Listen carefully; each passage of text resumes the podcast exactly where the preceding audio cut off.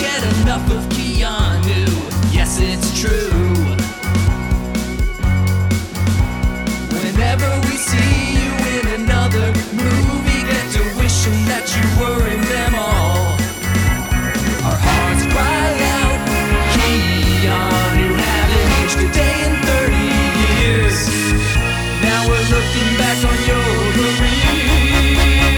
on your career. Can't get enough of Keanu. Welcome to Can't Get Enough of Keanu, the internet's premier Keanu Reeves podcast, in which we explore the filmography of that great, ageless, enigmatic Canadian actor movie by movie. I'm Patrick Willems. I'm Jacob Robinson Torpy. I'm Matthew Russell Torpy. Ah, Matt's last name comes out. My middle name. Middle name, yeah. Well, I can't. Russell. I fucked this up immediately. you said last name. Bad Wow. episode. Everybody knows You our know, last Auspicious names. beginnings. Has for my Pat. middle name ever come up on the show? Uh, Even including the Hartnett version? I can't remember. I can't remember. I don't think so. I don't think it has either. What's your middle name, Pat? Henry. Oh, Yeah. Yeah. Henry. Henry. That's g- just classic. I Is mean, your- it's are fun you if, na- if you cut off the Willems. It's the name of a classic American hero. PH. Paul No, Pa- Henry. Patrick Willem. Oh, Uh, Patrick Pa- Willem. Patrick Henry. Oh, Patrick Henry. He was one I of those heard like, John he was like a- he was like a Henry. founding father. Oh, I didn't know that. Uh, I, heard forgot of, that. I heard of lesson John in Henry, school. and I've heard of Patrick, uh, oh my God, guys, Patrick Henry. pa- Paul Bunyan. I guess. Dude, He's I'm- I'm a figure in named America. after Paul Johnny Bunyan. Appleseed. James Fenimore Cooper. Uh, Okay, so guys, here, Frederick uh, I Douglass. brought up the the Patrick Henry Wikipedia article. Um, he is so he's most he is listed in his first paragraph as a founding father. Uh, he Man. served as the first and sixth post-colonial governor of Virginia, and Okay. he is uh, and he is very famous for the the uh, the line where she, he said at some meeting he said, "Give me liberty or, give, me death." Oh, he's the Give Me Liberty. he's or Give Me that the Death guy. fucking give me liberty, Yeah. give me That's death him. guy. Yeah, yeah, yeah. which makes sense because I say that all the time. Yeah. You do. And Yeah. That is you're- kinda you- your motto. You hold those strict of principles in your day to day life. Exactly. I mean, like, like what do people know about Patrick Willems? He's all about liberty. Right. He wants and if it. not, then death. yeah, exactly. yeah, right. Yeah. You are you, It's you very- see things in that kind of binary. exactly. Yeah. That's it. There is no gray area in the middle. Hey guys, can I can I tell you a weird nightmare I had this morning? Please. Yeah, dude, Nothing would make obviously. me happier. I woke up this Does it morning involve like Keanu Reeves? It does. We've been talking about Keanu Reeves enough where he has entered my REM cycle brain wave activities. and um, By the way, how long did it take until Josh Hartnett entered that? I don't think I ever had a dream, at least that I can remember, with Josh Hartnett in it. We're in uncharted territory, Yeah, boys. so- Right. We're in the we're in the subconscious now. Yeah. So, We're in the subconscious now. oh, so I was I was dreaming. Sorry, I'm still so proud of us for doing that. That was fun. I still I enjoyed Yeah, that. not to pat ourselves on the back, but damn. but damn, we are musical Good. geniuses. Yeah. we wrote that song.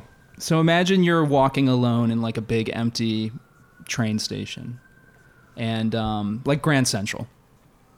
And there's nobody else there save for like a few people, like a homeless guy sleeping on the side wall or something like that. And then I'm walking in this area and I see Keanu Reeves Yeah. standing at the far end of the station. And I recognize him immediately, even though he's standing really far away. And I and I and I walk over to him and I'm all excited. And I'm like, Keanu, what's up? Like, I'm Jake. How's it going? I'm just introducing myself. Like, we're gonna be buddies immediately. Right. And Keanu looks really sad. And he's like, Hey, how's it going? But he's not making eye contact with me. And I'm like, Keanu, what uh what's up? Are you okay? Is everything good?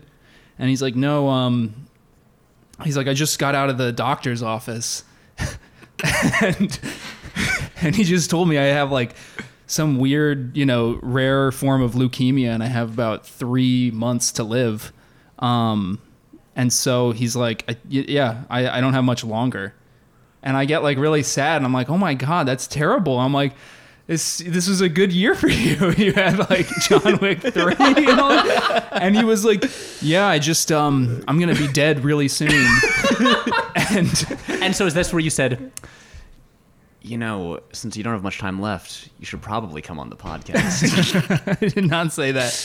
You In your dream you couldn't have got him on as a guest. No, he did not go on the podcast in my dream. Instead, what happened was um, he seemed to be like processing the fact that he was going to be dead really soon, and uh, it was really upsetting. Like in my dream, I was completely emotionally wrecked while I was chatting with them. And I remember thinking too that he seemed to be processing it really, really well.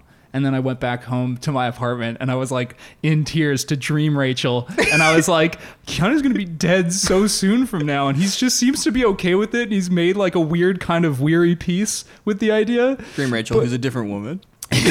Yeah, Yeah. uh, Rachel being Jake's wife. Busty blind. and uh, then yeah, then I woke up and I just remember, you know, you have that moment in between full wakefulness and Right, dreaming where where, I'm you're just like- like, holy shit, like this is gonna be all over the news.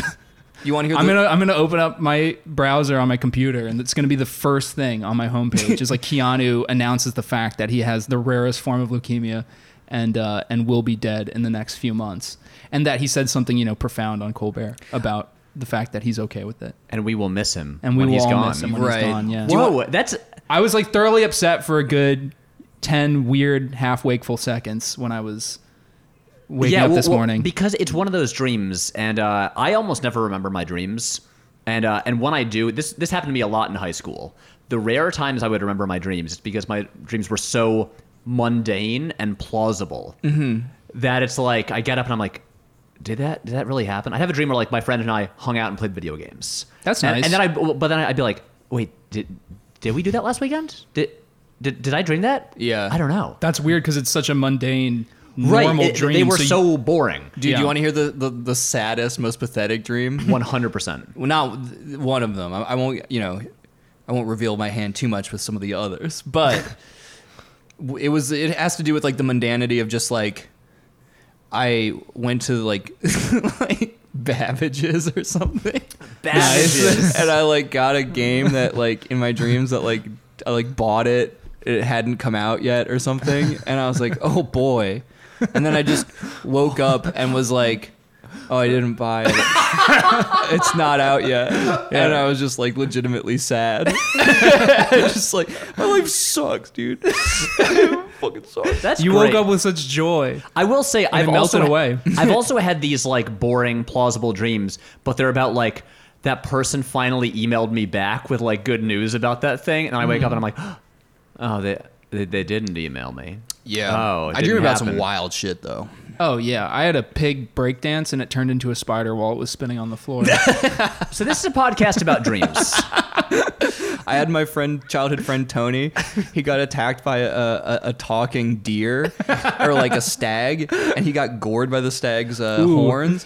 But then he like hi- the pieces of him like melted into the stag's horns, and it was all of his heads on all of the horns, and they were laughing at me. And then the deer started chasing me. Wow, that's, that's fucked actually up. that's an amazing like haunting image. Like we That's should- beautiful in a weird sucked. way. Uh, if anyone, oh, okay, if anyone, if any, like, uh, Sucked when it was actually if any, happening to me. Uh, renowned filmmakers are listening to this episode, and you want to license Matt Torpy's dream Mm. for a film. Uh, Matt, what's the the price on that dream? I'll probably like fifty bucks for a dream. You hear that, Guillermo? You're gonna get about that much detail though. It's an idea. It's a fertilizing seed. No, I'm imagining Yeah, you on right in your set head. being like, no, the, no, the heads were a little bit lighter. They weren't th- not like uh like like like like paler, pa- paler on the head. No, a little bit s- a little smaller. R- yeah. I'll Yeah. sit Smaller. there and annoyingly nitpick while you're doing it It's like after it's, the it's, fact. it's my dream. Yeah, it's actually a four month contract where I'm allowed to just sort of trail around you, even when you're not working on that. my head. Remember when Salvador Dali thought that uh, uh, another artist stole something and he said out of his head? He was watching some surrealist movie and he was like, "He stole my dreams." That's fucked up. I didn't know that. Yeah. That's kind of funny. Did he Yeah. actually try to Joseph do anything about it? something, um, Gordon Levitt. Joseph Gordon. Gordon Levitt. He was seeing Yeah. mysterious skin. That's my dream. He was watching 500 Days of Summer. you stole this from my brain. Wait, hold up. This gives me an idea for a film. Hell yeah. Okay. Uh, kind Inception. of like it's like Inception, but with time travel. Oh, Okay, okay, okay. Now we're getting my uh, funny nerd bone tickled. Buckle up, boys, because my okay. The idea is people travel back in time and to hack into Salvador Dali or other people's Oh. Hmm. dreams and then steal ideas from those dreams. Except they're just ideas for movies. But the dreams are way weirder than Christopher Nolan's version of dreams, which is everything's a heist movie. What- Because if what- you're in Salvador Dali's head, then you're- everything's a melting Except clock. It's, it's just about a team of You come out ti- and you're like melting clocks, Time- but I paint them. time traveling dream hacking filmmakers. That's dope. yeah, that's my movie pitch. Uh, I will license that for three hundred and fifty dollars. Wow, he's driving a hard bargain. I'm just telling you, you can bargain bin prices with my head. That's all I'm saying. True. Yeah. But I have a, I have a whole premise for like a story. You have a scene. That's true. Um, my Keanu dream, not for sale. Okay, You're gonna so cherish don't this even and try hold it, tight boys. forever. babe, not for sale. So as you can tell from this discussion, we're obviously discussing the 1988 film Permanent Record. Oh, yeah. Uh, this has all been a prelude to that. A you know, quick yeah. surprise tonal change of shi- shifts. Just well, we've been introducing right off the bat. themes of this film. Uh, Yeah. As anyone who's seen the movie, you could tell from the subtle hints we've been dropping Right. through all these it's conversations. a sad Keanu movie. It's a sad Keanu movie. Uh, there are not dream. The characters have hopes and dreams. They do Yes, have dreams. trust not to us. believe though. no, Don't get Mm. it twisted. There is zero flying in this film. exactly. Except Mm. for when a person flies over the edge of a cliff. Yeah. there are people Well, with. uh, He's falling in style, Pat. there are All right, people. you think that's what he was trying to do? that's what suicide off a cliff is. I He think. thought he was gonna like bounce off of a, a rubber ball at the bottom. yeah, he had like a totally gross misconception of what leaping off of a cliff with the because he had consequences traveled would be. in time and watched the film Toy Story. yeah, this Jesus. 80s Oh, kid, This this, is a 80s good- pop star kid. this is a good pod- podcast, right? It's It a, is. It's a good podcast. People enjoy listening to it for Yeah, to our yeah, discussions. definitely. Look, a- ask that question. Here's the thing: this movie is is once again we're dipping back into somber '80s territory. Somber? S- sombre, som, Sombra. somber. Some bear. It's Sabra. Yes, that '80s territory, and um, like Thi- River's Edge. So it's a little bit of a heavy well, subject. so- Well, Yeah. well, it's wild that you mentioned River's Edge. Yeah. Because Matt and I were talking about this movie because uh, uh, I'm sure you guys are pretty jealous. Matt and I watched this film together. Yep. I do. I want to join in on the watching viewing session. You know what? We all, that means uh, you also had to spend more money to rent it online. I know. Are you sharing the costs of these Amazon Prime I am purchases? not. No, Uh, because the Patreon pays for it, Oh. and uh, so I just pay for for this stuff. And so, I am reaping all the benefits. so if you want to save money, um, or I can reimburse you the four dollars, No, that's okay. I don't care. Yeah, you cheap. or you fuck. can come to Brooklyn and and watch it with us. Yeah. um, Psh, but, but, then one subway ride there is 275, so I'm not saving money anyways. Jake's, you got. I've told you this a hundred times. You've got to start buying the unlimited Metro cards. Oh, Don't all buy right. single ride every time. Yeah. Every time. I've been living in the city for 8 years and I've always bought a single ride. Every time I and get on you're the always train, exasperated when you're like, I have to go back. I'm fucking bankrupt. yeah. You end up walking a lot this way. Oh yeah. But uh, no, when Matt and I were watching the movie together, we were saying this is an interesting companion piece to Yeah. River's Edge. Also, same cinematographer. It looks great. This will okay. We'll talk about that. Yeah. But same cinematographer as River's Edge, who is also the same guy who shot most of David Lynch's early movies, including Eraserhead. That's fascinating. Yeah, Eraserhead. I think. What Blue, is I think Frederick Blue Velvet. Elms? Yeah. Uh, also shot Ang Lee's Hulk. He's got a, Oh. a really interesting filmography. But again, this like River's Edge, and um, oh my God, more murders Crime. happening around the city. So many murders. Almost everybody The in my naked block city. is dead. That's it. yeah. Everyone in this building is getting- is getting picked off. Yeah. You're the last ones. Yep. I mean, you guys, I, I think I can say this on the podcast. You do live in the top floor of your building. Yes. People are, someone's and they are working their starting way from the up. bottom. Bottom We're up. really gonna narrow it down. Yeah. They- the guys, it's Drake. He started from the bottom, and soon he'll be I always here. saw Drake and Josh God. immediately. Yeah, I don't really listen to Drake. I don't know him that well. Are you aware of the very famous hit song "Started from the Kiki, Bottom"? Do you love me? yeah. No, That's that- what I remember most recently. How, how I'm blank. Yeah, yeah, yeah. Hotline And he was- Bling. and he maybe Remember when wanted- Trump was on SNL and he danced to Hotline Bling, and everybody thought that was funny because he wasn't president yet. No, I didn't watch that episode. Drake wants to. Ha- Drake may- maybe has a crush on that that girl from Stranger Things. What is the girl? Millie Bobby Brown. yeah, Oh. Dr- uh, That's a fun name. Yeah, it- oh, it- it's a. She sounds like a whimsical. girl. She sounds like Coraline or like like one of these types and of people. then Millie Bobby Brown Yeah. ran out the front door and said, "No, mother, I'm going to read books." I'm going to read books, and she spilled all her jelly beans and marbles all over. The, yeah, And she ran to her tree house and threw herself into a world of imagination. and Millie Bobby Brown was happy. That was really like Bobby Brown, such a shady character. Such a shady yeah, addict. yeah. Somehow it never occurred to me that Bobby Brown was in her name. Yo, slap a Millie on top slap of that. a Millie. Suddenly, Yo, I you got made a, a Millie. cute little girl who loves imaginative Did he s- journeys. doesn't doesn't Drake say he made a Millie in Start from the Bottom? No. I Damn made a it. Millie. Hmm. Anyway, this So is anyways, just straight Frederick- up crazy free association with Frederick wait. Elms was the cinematographer on this. And uh, and like Drake, now we're on a roll. Half Yeah. a million for a show. Here we go. Okay, Reel it there you back go. in. thanks. Good, nice. And reel us back in. broadcasting. There you go. Uh, But um, no, but, but actually to finish off what Matt was saying, Mm. yes, uh, Drake does seem to have a fondness for youngins, Interesting. which is weird. It is weird. It's like it- it- he's he's McConaughey. yeah. oh no.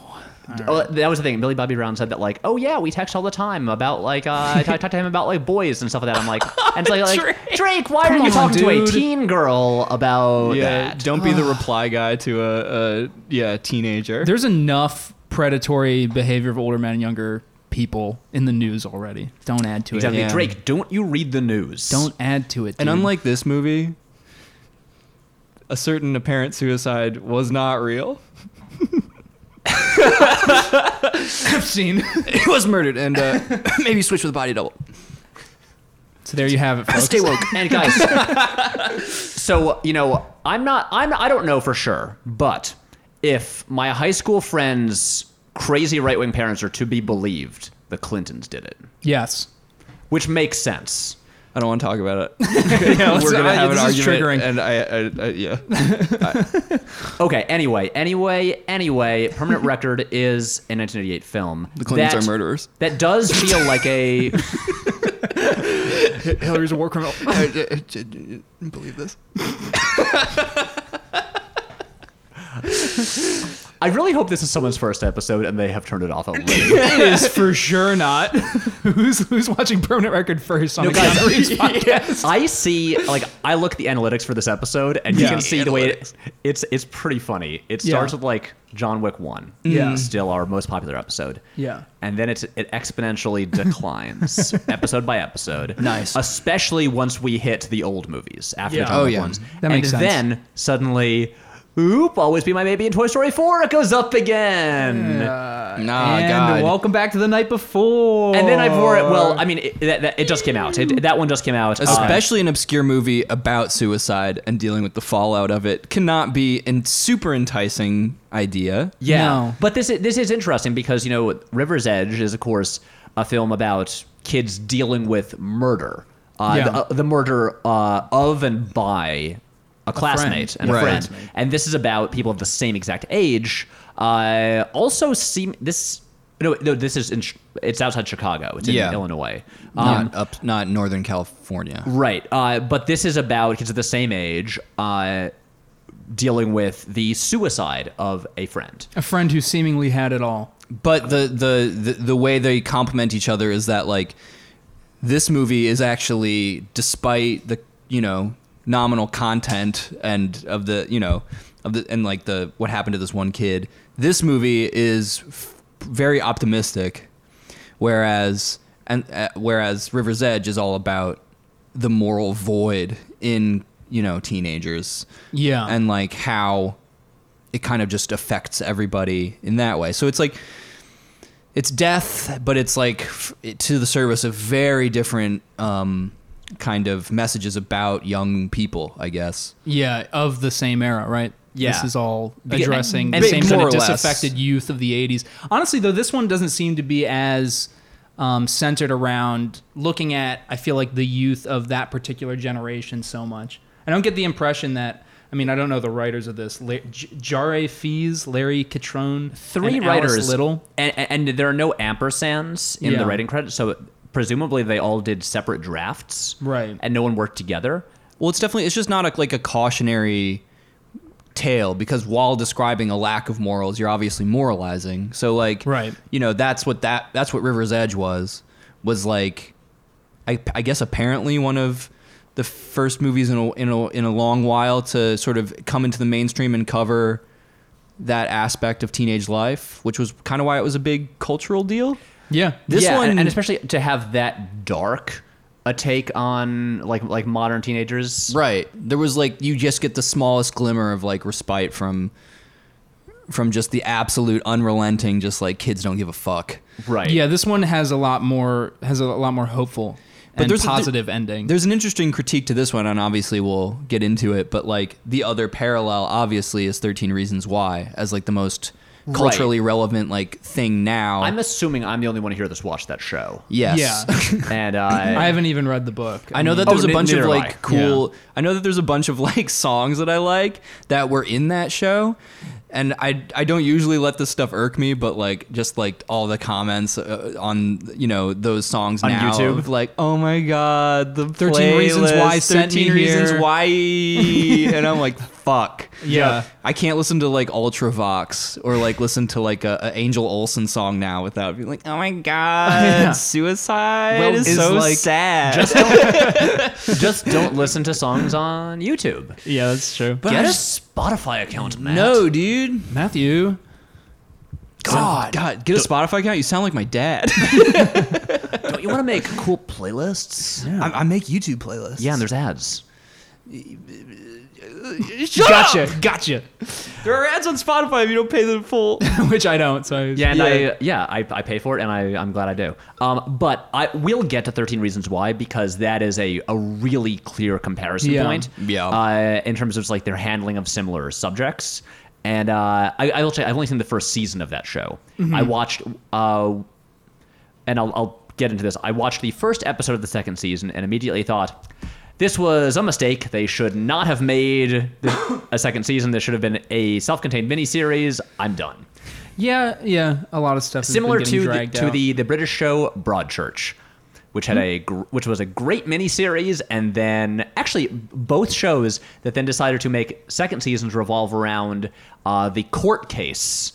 Uh, based on the uh, about the crime from season one, which just felt like just like really just uh, rubbing the audience's face into the misery of it all because like oh now we just Yeah. get to watch their families suffer uh, and not get justice for like a whole season Yeah. and um So you saw Yeah. the second season of Thirteen Reasons no Why? i saw the first Just episode of first. season two but i've Yeah. seen all of season one which i think is the more relevant one Sure. I And, don't um, understand how you extend an arc that s- it centers like the fulcrum of it. It, ends. centers on It a ve- suicide. It very much ends kind of in. eh, We'll get into it later, but permanent record. Um, I'm going to read the first paragraph of the Wikipedia plot summary because I'm not saying no one listening to this has seen the episode, has seen this movie, but most people probably haven't. Yeah. We had not until watching it for this episode. Nay. So David Sinclair, played by Alan Boyce, seems to have everything. He is smart, talented, funny, and popular. He is best friends with Chris Townsend, Keanu Reeves, a quirky outsider. He seems to have it all together, yet, as his personal academic expectations and those of his parents become overwhelming, he seemingly is keeping emotional problems a secret to himself. Oh, wait, I will read this, the, the next paragraph. It's one sentence. Yeah. Okay. At a party with his school friends along the coast, he takes a walk to the edge of a cliff overlooking the ocean. dot dot dot. What? Could, Wait, wait, sorry. The, the, the plot summary is literally just the first act of the movie. Yeah. I'll keep going. Right. Chris, playful as ever, remember this is Keanu, decides to sneak up on his friend, but when he emerges from behind a rock, David is not there. He has fallen to his death. Originally assumed to be a horrible accident, the situation changes when Chris receives a suicide note in the mail. Chris and David's girlfriend, Lauren, played by Jennifer Rubin, want to hold some type of memorial, but a reluctant school decides against it, leaving the kids to memorialize their friend in their own way. Right. And that is the premise of the movie. That So is a it's- succinct explanation of the first half hour of this film. I no, it's the full. That's the full. I, I I mean, honestly, the the last sentence or so gets into like the full scope. Well, of the that's movie. true. Yeah, it's it's it's showing you where it goes It's- after that. it's They decide kind to of- memorialize their friend, right? That's the rest of the film. I did. after I he did kills like himself. the, the like this sort of atypical structure, which is a two act thing almost. It really is, yeah. With a with a bottom heavy second act, if you could say that. But like because what they what they do, how they attempt to create like the emotional reactions they want out of you is like David's character. David is is the focus for the first what thirty minutes of the movie. Yeah. and like so th- that is them attempting to establish like his character and like do a couple things, which is like show him as somebody who clearly like seems to be very successful, is talented in a bunch of stuff, uh, and then they start introducing complications like he's got a girlfriend but he's cheating on her, Mm-hmm. um, and like you know he's friends with these uh, with you know Chris who's like I guess an outsider, and They're in a cool band. They're in a and cool their band. bandmates seem to be 30 year old yeah, men yeah, Yup. their bandmates Who- who- are who- thirty four year old men. who very clearly uh, are notably are you never see them in the, in the school scenes. Right. Their bandmates are, are not their classmates. They are I think they are intended to be older. Yeah. And like Dream to Believe slash Flying slash Teenage Dream, they practice in a cool like abandoned a- warehouse. just a giant Yeah. warehouse that looks functional as well. Like Yeah, it's like and a it's very sort of unclear how they have industrial, access. right? But you know, whatever. cares? Uh, They're no cool. one's there. It's cool. They're drinking beer. They're hanging out in like suburban Chicago, uh, out by uh, Lake Michigan and stuff. It's cool looking. Um, So yeah, so so they establish that, and then they establish the complications that make him, I guess, more of a complicated figure. Um, But the, they- the problem is they don't. What I thought was weak was that you know, th- there's a couple scenes where they established like the strain running ne- underneath everything. Like when he gets Mm-hmm. With into David? that with David. So like when he gets into the music school and the principal is, and he like you see him like start to panic almost at the idea of responsibility. But like things like his parents being overbearing and I don't know. I, I didn't get um and maybe this was like I thought maybe this might be more effective, but I didn't realize they were trying potentially. Like I didn't see the strain as much, which I didn't mind not seeing, but like it definitely if they failed to make it as clear as they wanted, then maybe that's a failing. I but- have a take on this. Yeah. Because I don't think. Okay, I should preface this by saying I am in no position to say, like, uh, when someone's suicide is or isn't justified or something like that. I, like, Right. I'm not going to say, like, that guy didn't look like he was having such bad a time. That's Right. dumb. He shouldn't kill Yeah. himself because, you know, he could just, he, like, we might just not see it. And he has, like, severe depression. I or know, whatever. and it's like you can't like let things like that weigh your judgment of, of things. Like maybe their testimony would like implicate a lot of uh, rich elites. Right. Thank you, Matt. But also, uh, but but this isn't one of those situations w- w- where I'm going to say like, oh, you know, I don't think he had any like. I think it was dumb that he killed himself because he didn't. He seemed to have it. Like, All. honestly, like that. That's the thing. He seemed to have it all. Why would he kill himself? But I think the movie, uh, it tr- kind of tries to like fit in this weird middle area that I don't think it really lands, where it's like it has elements of stress on his life, where he's like, uh, you know, a- I guess a, a little anxious about some things, like some music stuff. He has like he has some pressure on him, Yeah. but not an overwhelming amount of pressure. Like we've we I like he reminded me. Well, no, because of you, there's certain everyone I think has these kind of people in high school, who are like kind of enviably. Like they're too nice to hate. They're very talented. They're like talented. They're Good like grades. they're like good looking. Like th- they're nice. They they get good grades. They are like legitimately talented at like certain things, but like carry that kind of nervous energy. Yeah. There's usually one like emphasis on one thing or another. Like there's an imbalance. Like we've like like you know kids whose parents are so obviously overbearing. They come to school drinking a gallon of coffee and like right. just sucking up to teachers and like being insufferable. But like yeah, And and this is my thing with this movie. I think they should have either they should have gone one of two ways. Either put him in this position where like his parents are really overbearing, where he has like he's under way more pressure than he actually is in the film, and you can see him like actually struggling and like r- like worried about letting so many people down, and Yeah. uh, and put put him in this position where you can see how he could finally like break and just like need to like you know Escape. like, escape from all of it or have it in a position where everything is just great and it doesn't seem like it, there are any problems and so it's more of a mystery like why would this guy Jump off kill a himself cliff. L- like uh, y- uh, yeah like don't you don't need a scene where uh, he's, he's kind of freaking out because like he got into his dream school Yeah, Right. that that ends up feeling It feels Al- half-hearted reductive. almost to me. cheaper. Like yeah, like It feels reductive. Like as soon as you saddle up on one, you know, dramatic scene where you're supposed to showcase the reason why he finally tips over the edge. Like I never wanted to go to this school, and the Or not dad's like, even "You're the going to be a reason. doctor, like I was," and and you have to do this. And he's like weeping and falls to the floor, and he's like, "Get out of my life, dad!" And you're like, "Oh, this Right. is the big scene, and now we know why he did The it." way it felt to me is that is Yeah. like the movie wanted the easy explanation of being like, well, he's under a lot of pressure, and it became too much. But it's like, but it's not actually that much pressure. I think it's to the movie's benefit that they don't that they sort of obliquely suggest some threads without ever pointing to any one thing in particular. I for will a say, reason. I will say. So I'm looking. I'm currently reading Roger Ebert's four-star review of this film. yeah, he loved the movie. He loved it, and he says, great movie. uh, "That was a really good Roger Ebert impression." Ah, thanks, Pat. And uh, you know, I, I think it's just that Roger Ebert is a Chicago man, Yeah. and this is a movie about Chicago. Yeah, And, and he just likes he- the city. He was just so into it. how do you do Chicago accent? I don't know. you know, you say like "da bears." yeah, That's no, it. there's uh, not a way to talk about it there. That's Yeah. no, that's not right. That that's like Minnesota. Fuck. Chicago's a little like harder. Like you know how Michael Mann talks. How does Michael Mann talk? I don't know. you know how Michael Mann talks. How does Michael Mann talk? I don't know. Uh, but th- There's this, there's a weird Why are you asking flatness to me? it, and uh, I, I, I don't There's a know- jagged edge to it I that don't none really of us know can how. Like, I, replicate. you know, I'll have a so- will have a Chicago accent impression next guys. episode. Chicago accents are kind of like pornography. Like I know it when I hear it. obscenity. you know when you hear it? Oh fuck me! That- Yes, that's, that's- pornography. that's porn. Wow, someone's Wow. watching pornography, a pornid graph. uh, excuse me, they're listening to a pornographic podcast. wait, wait, Can you guys. imagine just listening to audio? Wait, no, no, th- Just like a tinny radio. this this is an untapped market. Porn podcast. We just rip the audio Porncast. off of porn movies. You know, put them behind a paywall on, Behind a on- paywall. on iTunes and just Boom. riff tracks our own commentary over it. Yeah. Wow, she seems like she's really getting it good, huh? Secret premium. Yeah.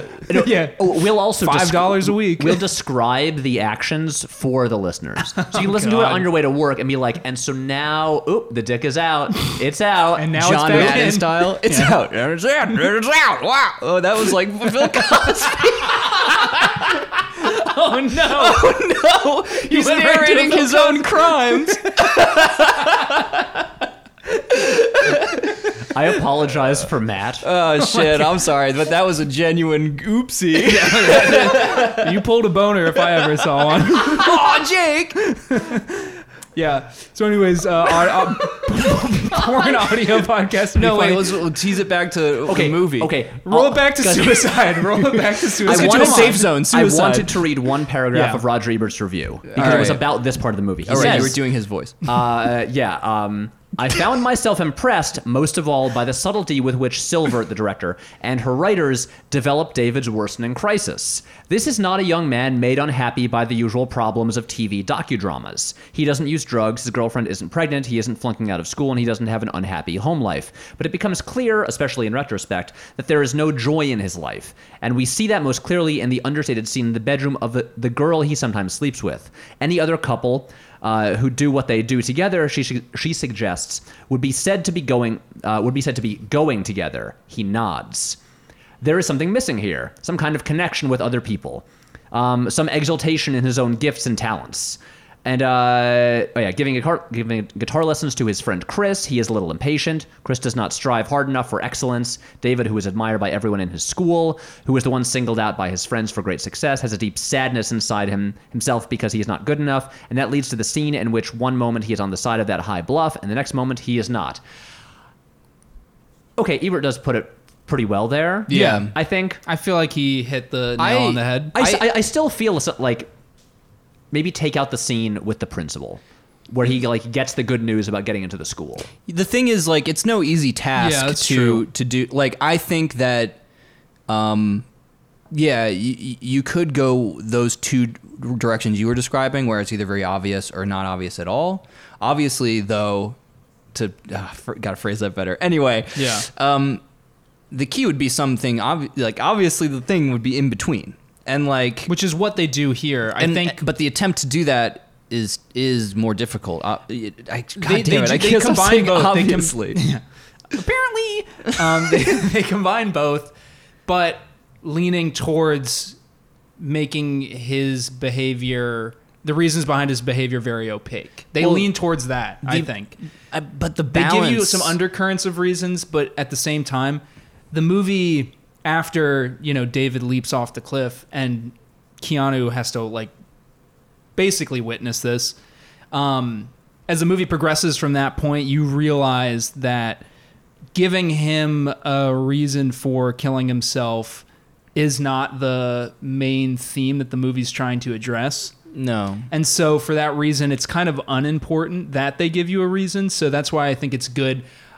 I, I didn't mind that they they hinted at think- stuff. I think for you're why right. David killed himself, but I prefer that they leaned closer towards not providing any reason think- because it's not important as far as what the movie's trying to do. The more I think about it, though, the more I think you guys are both right that if you just get rid of the principal scene, have him just get the acceptance letter and not really react to it. Yeah, be kind Right. of blasé. then Yeah. you've basically got a fairly because you don't want yeah the problem is the subject matter is so heavy and you the movie almost states its insecurities in the latter half about the topic itself but you know you definitely if i were doing a movie about you know a young person especially like killing themselves you wouldn't want them to be a cartoon or an absolute enigma.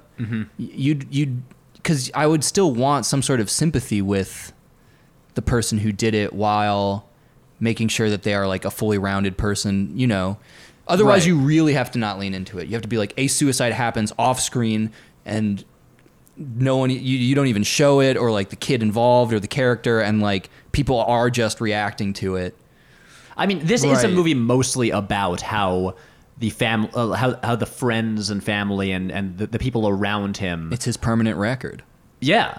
How, th- how they deal man. how they deal with it The- and, and, and yeah. try to move on and, and accept it and uh, yeah I like like so that which is I mean and you, you get it illustrated in the scene where he does uh, jump off the cliff because it's all shot from Keanu's perspective I really Right. liked his. I liked David's sequence at the party though.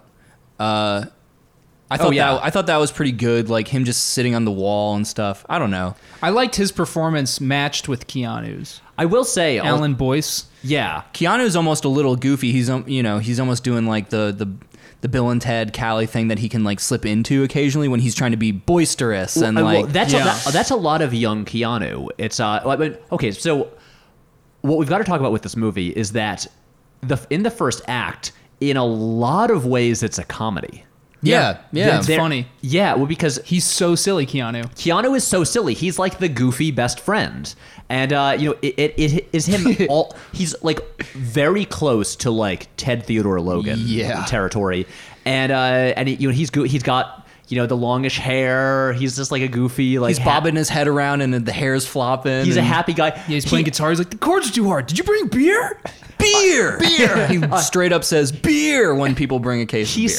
sneak uh, he sneaks them into Lou Reed's recording studio, Yeah. featuring a cameo by Lou Reed as Lou Reed's in himself. the movie. Yeah, Yeah. Yeah. That, that shouldn't be hidden. Like that's Right, also- a weird cameo. And you for have this like film. Keanu, It was kinda dr- cool. like I driving liked his car through Chicago, like almost getting them killed. Right. But okay, my favorite running thing through this movie is the school play, their production of the H- Pirates of Penzance. Yes. Yes.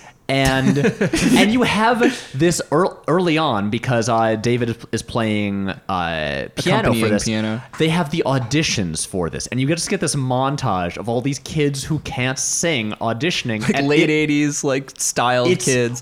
hilarious. It's it's uh, it's so funny. Like I was watching that thinking like I would just watch a whole movie just about this drama club production. Yeah, about a bunch of kids that suck trying to put on a production of Pirates of Penzance. with it with this just like weary drama club teacher Yeah, who's yeah. just like that's like Which find is a way. every drama club teacher. It's either that or the most weirdly manic person you've ever met. But mostly it's these people that are just like, I wanted to be working on Broadway. yeah, being a high school drama club teacher, the further I get away from have, being in high school, the funnier that position sounds to me. Also, an important thing about our high school drama Yeah. club because you guys were actually in drama Yeah, club. yeah, I we was were in not. it. I squeaked in my last Wait, year. you but were yeah. there like literally last semester of- Yeah. of, high school. Jake, you were in there from much earlier on. I was there for like three out of my four years of high school. So uh, our drama club, like the guy who ran that, he wasn't even a teacher at the school. No, He was a, a parent, right? Who had just been doing Bob something. Can't remember. His name. yeah. it. Yes. Wasn't his No, really daughter need to say one his of our full name. contempor- Yeah. like one of our in our graduating class? no Kirk?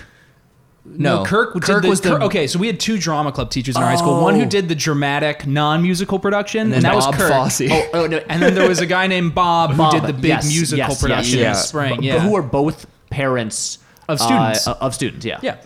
Right. Bob, who kind of looked like if Rick Moranis and Alfred E. Newman m- merged into a man. And that's not necessarily being mean. I know that sounds mean. Just an interesting looking fellow. No, and- Oh, Yeah, he well, 'cause- was. because I went to um uh his daughter was in like some of my elementary school classes, so he was just like a parent around from like when I was Right. She's our age, right? she was like uh, or- yeah, Yeah, our yeah. year. But I don't uh, know. I'm just mystified how you get involved in that because it's essentially a part-time job. The amount of hours you love have of to the put in. game, baby. Yeah, and I think you're doing it for no what do- money. yeah, as well, far I was as I gonna say, can what tell. do you get paid? Love of seven keys to bald pay. You know what I'm saying? a classic play everyone uh, like, knows. yeah. Love of thoroughly modern Millie. Creative fire is lit under you from thoroughly modern Millie. no, no, Nanette. uh, The all fires all of a those public royalty-free domain property. 1920s play. Hmm. from a specific decade where it doesn't cost the school money. no, no, no. Take us to friendlies after. Hmm. anyway, this is Friendlies is delicious. what, what No, it wasn't. uh, the ice cream there is delicious. The ice cream there is great. Yeah, that's, all true. I've ever had at Friendlies. But I all you like the need. through line of the Pirates of Penzance. Oh, wait, It is funny. It's a silly high school thing to be It doing. is really nice. I mean, my general take on this movie is that uh, my least favorite elements of it are the ones about the suicide. Uh, I ca- part of me would rather just have it be a lighter movie about these other students and like their their uh, school play. You're and- getting at something that I was thinking about with the overall feeling of this movie, which is that it f- fluctuates tonally so intensely. really t- There are intensely. moments of silly comedy, like we're saying. Keanu Reeves is the best example of this kind of like back and forth ping ponging of tones that the 'Cause this is movie does also a because thing. he's so silly. he's so silly, and then he becomes the main character after Yeah. David dies. Right, that's the switch. The So switch imagine afterwards. if Bill and imagine if Ted from Bill and Ted, the plot line was he has to cope with Bill's suicide. Like that's that's basically what this movie is. And so suddenly he's like, beer. Oh wow, I can't play these guitar chords. This is hard. Cut to 45 minutes later, and he's weeping hysterically on the shoulder of Ted's dad. You know, because Ted And- got electrocuted by a microphone during their band session or whatever. Yeah, man, those stal- the stallions were just too wild. Yeah, But here's the thing. he's so, running free up in heaven right now. So there's something weird about that. And as I was watching the movie, I kept going, I don't know. This seems to be like ping ponging in a way that feels inconsistent and kind of awkward. But as the movie kept progressing, I was thinking about it. And then I decided that I kind of liked it because I was like, well, what's, you know, what's less consistent than a high school kid's behavior?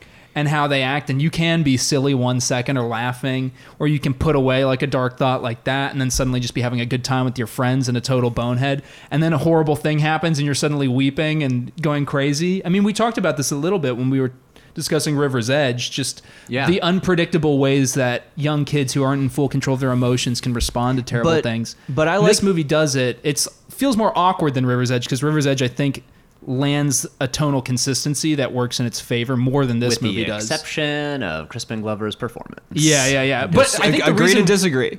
Agree exactly. to strong. I agree like to Crispin disagree. Glover. in I that. like Kristen Glover. But look, the reason maybe why I like Crispin Glover is the same reason why, as I was watching the movie, I started to forgive or find actually kind of interesting the fact that it was so silly. And then suddenly there'd be this intense scene where Keanu throws a book through a window and screams at the principal of his school. You know? Well, come on. Okay, listen. Yeah. The- I I like this movie. I, Yeah. I and and you know I got minor problems with it, but like River's Edge is consistent, as you say. Like it's just very technically is like it's it's a dour movie where there's not a lot of hope for the future in it. There's still cartoony fucking elements like Dennis Hopper is Dennis is, Hopper like, and Crispin Glover. and his sex doll. and his sex Yeah, doll. yeah. I mean like well, River's Edge is funnier than you'd think it was going to be But too. This is even funnier than that. This is sillier. But this is sillier. Th- th- But it's also genuinely funnier. Like, Yeah. remember the high school play. Yeah, the high school play is great. But the thing is that I, I I like the I like this I like this movie by the end, you know, mostly because yeah, those those um after some sort of traumatic event or some deeply you know upsetting or dark thing happens to people, not e- not just teenagers, but like. I- I, I find this still happens to like me and like I don't know people I know where, yeah, it comes in waves, right? um, like there's the normalcy of your life which continues to go on and feels it feels strange for doing so after especially a death um, especially like an unexpected young person dying and then Yeah. like so th- yeah there's like the waves of just like remembering or re-realizing and Right. and feeling incredibly horrible and like doing stuff like chris does where like you you're, you get pissed that you're s- at your friend and you're sad and you drink then you almost kill his little brother But then you're which is playing a pretty sweet riff dark. on your guitar. But then like And that's cool. You're weeping on his father's shoulder, and then Yeah. the next day you're like consoling his ex or his like his not ex but just his girlfriend And former wearing a cool girlfriend. bandana. But then like you start laughing about something, Yeah. and then there's like you still have to like do the play. Yeah, but you And- have to do and Pirates of Penzance sing at the end. USS Pinafore, or whatever, and Uh, then I, I think I think it was HMS Pinafore. HMS Pinafore. Oh, HMS. But but they're both Gilbert uh, Gilbert and Sullivan, and I I think think Ah. it, mixed them w- it up. was 100 percent HMS. also Pinafore. both about boats. oh, I but- just like saying Pirates of Penzance, and now I can't anymore. so Because isn't the opening song? it is um, like the Pinafore. I yeah. am the captain of the something Uh, like that. This Uh, play is is, it- called the like- HMS Pinafore. Like, Jake, is- you are Jake, not paying you are attention an to this scene idiot. in Isn't the it movie. like we sail the ocean blue? Da- Yeah. da- da- da- da- da. when are you do the your sailors. podcast, you will say the mo- movie wrong. You will. Oh, I they can't even hyp- say they play. hypnotized you. It was- Yeah, I is- mean, we are the They were very saying, model yeah, of a right. modern major podcast. Yes. Um, all I'm trying to I get didn't at mind it, is that though. I thought that like what seems inconsistent, I'm going to give the screenwriters the benefit of the doubt and say was an attempt, just like fleshing out David as a character, to you know, because the whole point is people triumphing and being almost galvanized by this act to become better people and to like it's very hopeful like to embrace life and to like live more fully like that's what Yeah. uh, basically every ma- major character in the in the film ends up doing Right. Right, right. I it's mean, like it's like life affirming they that, you know I think uh, so. I'm still not sure where I come down on this movie because I enjoyed a lot of it, and then I had issues with some stuff, and then I've been trying to like reconcile like how do I feel about the the mishmash of tones, Right. Because again, you have like to skip ahead to the climactic scene. Uh, you do have this big, uh, kind of very Hollywood climax, Yeah. where you know, a- a- and This is where I don't think the movie sticks the landing. I think I liked it, and I feel the ending right is well, where because I, it I feel like loses that there me. are places where so after oh that you know what you are right that like It was almost a good movie in my mind, and then the ending, I was like, no, that's why it's not a classic. it's another histrionic It's not. moment This is why it's not a River's Edge, which still holds up. Well, because so here's my thing. yes that's true Uh, because I, I think the first act is as much as I, I do have some issues with the handling of and, and setting up of David's like inner turmoil. I think Yeah. it's the most effective and like, uh, so actually the the director of the movie. Um, uh, Marissa Silver, Yeah. who is really interesting, and I was reading about her before. before yeah, we because started recording. she only made what is it? Uh, Four movies? Four movies, Yeah. and she stopped after 1991, um, which she co-directed with her her husband Ken Quapis. Um, who, uh, but like, I, but, but I was like, oh, I've heard of him. Quapis. Ken, Ken uh, Quapis. All yeah, Um, the Virgin Shirley Temple Daiquiri.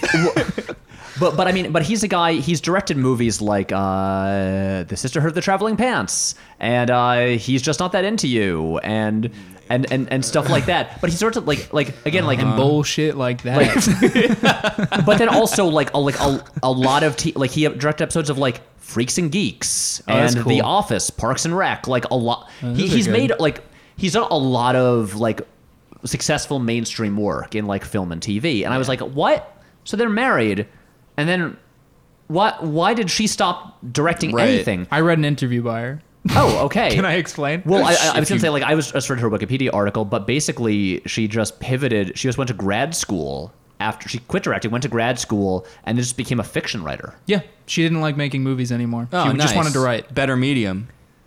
It can hit- tackle things that movies can't, just the way movies can tackle stuff writing can't. Her you know? words? Maybe, Yeah, maybe. and sh- the stuff she wanted to do, but essentially, she said this in the interview. The stuff she wanted to do, she felt was better suited to books. I think that translates to this film. a Yeah, little bit. but- like, but this I- wasn't something she wrote, though. It was something the studio handed to her. She But I- was talking about how she just was given the chance to But direct what's so this. interesting Yeah. is I think this is a well-directed movie. Oh, yeah. and like you look at that. Like the opening shot, which is this long kind of like fluid tracking shot, revealing the uh, the cliffside hangout spot where the Yeah. kids all hang out. It's a good As it open. just as the camera just moves through all these groups of of teens just hanging out, and and so many of these sequences are like the camera movement is so deliberate and like the framing is like it's really precise and effective and there, there are so many scenes uh, like, like think of the scene where david kills himself it's done in this mostly kind of long shot from keanu's perspective like from like david's in the background and keanu is like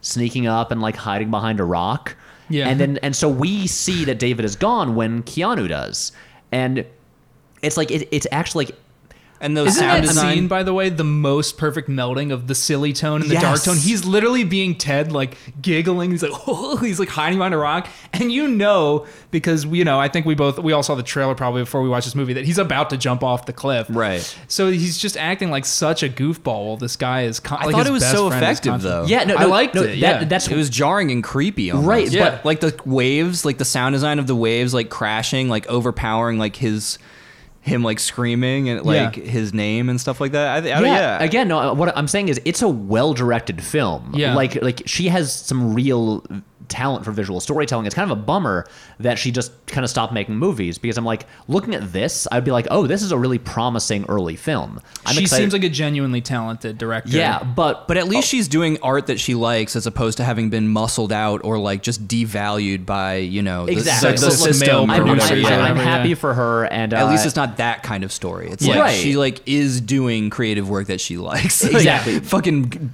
you know small blessings like that are still still Yeah. rare to hear. Right, but so um, I I just wanted to mention that about like it being well made, uh, and so but and I do think that like first act or so, which is like largely comedic, is the most effective part, and then you have this interesting shift when something like you know ostensibly the lead character to that point is gone from the movie, and then Keanu kind of shifts into the, the lead role, main and, character status. and then and then the you know a- and the movie kind of like has this this weird it, it becomes less plot oriented it's not like moving forward as much because everyone is kind of like there's a funeral and everyone's kind of figuring out how to deal with stuff and it Yeah. kind of takes its time and kind of shifts around uh, t- and and does a lot of different things until it kind of reaches that third act where it's like oh we've got to kind of reach a conclusion and that's and what I think is interesting about it I is guess we gotta reach a conclusion. but that second act the, the Just sec- shit. Shit. the second act's like the weird kind of subtle stuff. Yeah. Where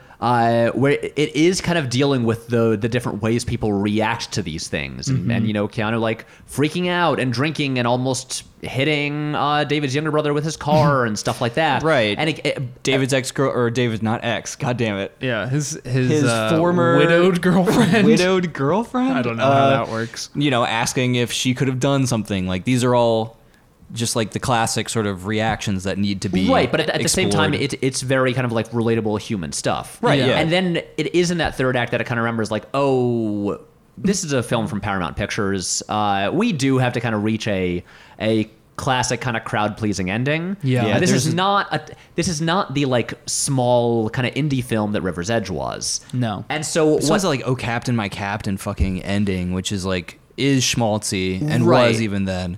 but uh, I- I, Yeah. think is I've never seen Dead Poet Society, but i haven't seen it in a very long time also, I mean, the the big joke is like we were ta- talking about th- how this, uh, like, also can fall on its face in certain movies, but you know, uh, David kills himself, but l- it's part of he leaves behind a this is, suicide the, note. this is what i wanted to talk and the about fucking a song he wrote that he had been obsessing over for the band that he Oh, was in with no. Chris, and it was like he was like, I just got to get like the music. I just like I got it Yeah. perfect. I just got to get these lyrics down and blah blah blah.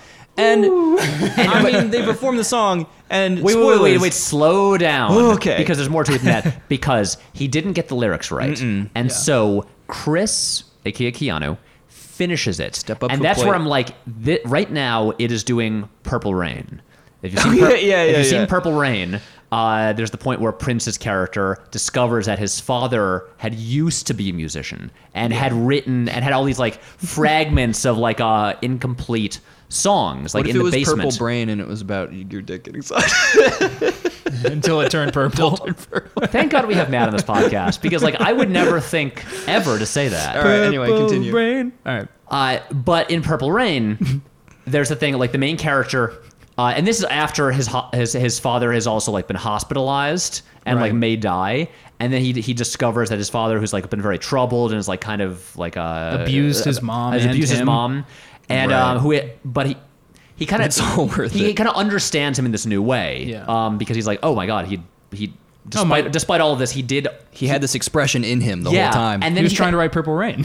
Yes, it's- it's all but- good. But then So he never mind, finishes Mom. it, and then the You're all last good. twenty minutes of Purple Rain is just a concert. yeah. Oh, it's And so good. it That movie is- is so fun. it- it's incredible. And then the song that he com- like the stuff that he completes that his father had begun writing is "Baby, I'm a Star," "I Would Die for You," and then "Purple Rain." Right.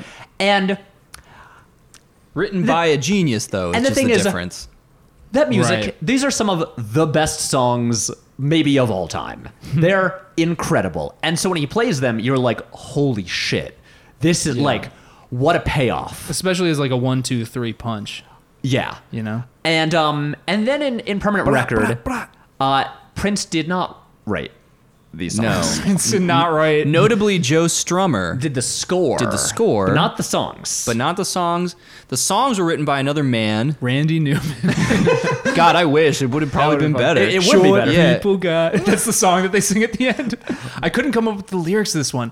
Short people have, and then Keanu's like, no reasons to live. Dude, I, I have such a newfound respect for Randy Newman now that I looked at his back Yeah. catalog. He is funny. finally. Yeah. Uh, my dad would say that to me for years. He was like, you know, Randy Newman's like edgy earlier stuff. It's pretty good. Listen, your bro, or your brother, your dad, he's a smart man. Smart man. He's a tastemaker. Dad, come on the podcast. um, Call him. well, I mean, like, what, what would my dad? What would my dad talk about? I don't I know. Maybe don't know. the maybe what's the one where Keanu plays football? The the replacements. The Yeah. replacements. Get your dad on that hey, one. my dad likes I sports almost movies. said the bench warmers. Isn't Starring- that- starring John Heater, aka Napoleon Dynamite. oh, that is a real movie. Though. Yeah, yeah, him and Rob Schneider. Right. Oh my god. Yeah. You- That- oh see, this is my why we have me God. here. You can do it. But, so I just want to talk through the climactic scene. So, Keanu finishes the song, and Yeah. then finally they had already they'd booked before David had died uh, a record a studio time to Mm-hmm. record, and so you have this this pretty effective actually. And Matt, I remember we we were both saying like this is pretty good. This Mm-hmm. intercut sequence where you have the performance of the HMS Pinafore, the high school production, Yeah. uh, and then like them recording in the studio, Mm-hmm. and it's like the song isn't great, but it's like whatever. It's fine. I would say it's bad. Uh, yeah, actually, it, it is. I bad. would say it's corny and bad. No, no, no. It's not bad. It's like about uh, what a high schooler in the 80s probably would have written. But the thing is, it doesn't work for the ending of the movie. no, no, no. I think I think it's fine when you see them recording it. Yeah. Because the main impact there, it's not so much about the song. It's like His they legacy. finished it. Yeah. They they, they they finished his work. Yeah, it's And- nothing and- to and- have and killed symbolically yourself over. also Chris has has grown and stepped up to the plate of like taking on a bit of responsibility and- That's and, true. growing. Exactly. So for a song that's supposed to symbolically bear the weight of one person's suicide and another person's personal growth, It the worked. song that it ends up being it feels lame because Right. of that. But at the same time, load it has to carry. We don't have them play the whole song. We see like sections of it, and then it'll cut Yeah. back to the play until. What do you guys want to take it from here? Are we going to talk about Yeah, the c- come on, can you- can- acapella can- singing yes, yes, section? go, All right. go. Okay, we're passing the torch. Come on. I, I am going. I don't take the entire plot here. Um, So they're doing uh, the production of the play, right? And then Yeah. David's widowed girlfriend. we haven't found out a better term for this yet. I will al- also find her name. Um, yeah. She comes up. She's supposed to do a big number in the theatrical Is it production Lauren? of HMS It's Pinafore. I- it's it's Lauren. Lauren is going to come up. She's going to do a big show-stopping number where she sings one of the Ooh, her songs off film this debut production. is Nightmare on Elm Street 3 Dream Warriors. Good Dude, one of Nightmare the on Elm best Street. ones. Yeah. Yeah. Fucking vein puppets. yeah. Dude, vein puppets, bed hole. Hell yeah, dude. That's what I I call took it. that one away. All right. So she does. Uh, she's gonna about. She's about to do the show-stopping song of this play. Her solo. her solo effort, and she steps out on stage. Cue the high school orchestra. also, They- we're. I just want to put a pin in this. Yeah. We're going to talk about Randy the conductor in a little while. oh, I want to talk Because about he's Randy the conductor. My favorite character. Very true, yeah. Continue. the first strings start ringing out through the auditorium, cueing her up for the start of her song, and she falters. And suddenly the audience goes quiet and it's awkward for a moment. And the strings stop. The conductor looks up at her, Randy. Randy, and then sort of like sees her. She's she falters for a moment, feels nervous, but then she nods again. She's ready to sing. Let's let's do it. And then cue the strings again. She starts to sing, but then very quickly cuts everybody off and just goes, "No, everybody stop. I can't do this." And then the whole orchestra gets quiet. And then this is uh, just a sidebar too. I love that by the end of this movie, this is why another reason why I feel like the ending is where it does not stick the landing is that it slowly comes out that like the the the, the regional high school theater you know guy whatever like the kirk of this high school Yeah. he ends up being like the main evil guy No, Wait, no, no, no, not the he's evil, not. guy, the superintendent or whatever.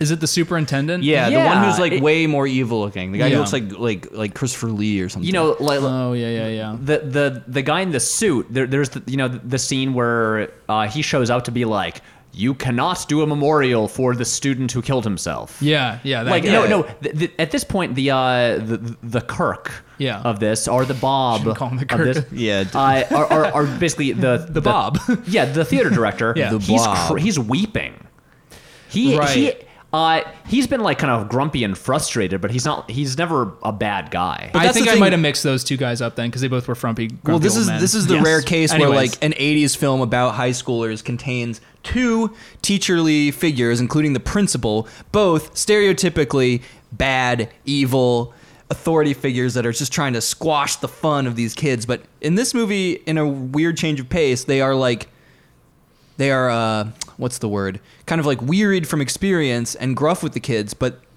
love them. Like Yeah. They do. genuinely like Truly love them love and wants them. what the principal what's is best for them. so supportive. Yeah, the principal- Yeah, well, he's gruff at first. Well, the principal also goes al- is like, yes, you can do a memorial like concert or whatever for him, Yeah. and then until the superintendent shuts him down. yeah, mean old evil superintendent. Because she starts singing the trash lyrics. So of here the we go, song yeah. that Chris So- wrote. wrote. she she has Wait, wait, everybody wait. quiet down. Can I read some lyrics from it? Oh, yeah, yeah, I and don't Lauren remember. begins singing the song to which Patrick will now say the I lyrics. can't remember the melody, so I will, Acapella. so I will not sing it. Uh, life goes on as sure as the sky. It's come and gone in the wink of an eye. You That's leave your so like home what the movie- on the wings of a lie. Hmm. You will never die. Wow, I and that's, so addressing like what's in the movie. that is something Chris would write, though. I guess because he wrote the lyrics, Yeah. not Idiot. David. Y- you can see him singing it. Right? Yeah, he's like, uh, what rhymes with I? God! Lie. Yeah, he's just doing Doctor Sky. Doctor Seuss level, just like yeah, ABA. die. Okay, again, life is, life is not as sure as the sky. It's come and gone in the wink of an eye. You leave your home in the wings of a lie. You will never die. Yeah. Nice. Yeah. So So get to the window of my car part. Uh, no, no, uh, that that isn't here. Oh. Oh wait, wait, wait, no, sorry. Here it is. Here it is. Sorry, I'm liter- I'm just looking at IMDb quotes. Um, the world is cold. A heart gets torn and tattered. The one you hold, it can be dropped and shattered. Hmm. Leaning out the window of my car, and wishing on another lucky star. Leaning out the window of my car. It was kind of like that. yeah. And wishing on So- another so Lauren- lucky star. Star. So that Lauren sings that with no musical accompaniment. Also, To the in entire fu- in auditorium. full heavy makeup. Yeah, like dressed like a pirate, Yeah. Yeah. I mean, I wish. Like a tart. like a she pirate, exactly. Oh, wait, wait. Oh, what if she had an eye patch? and a big fake parrot on her shoulder. Yes. and maybe a great big bushy beard. yeah.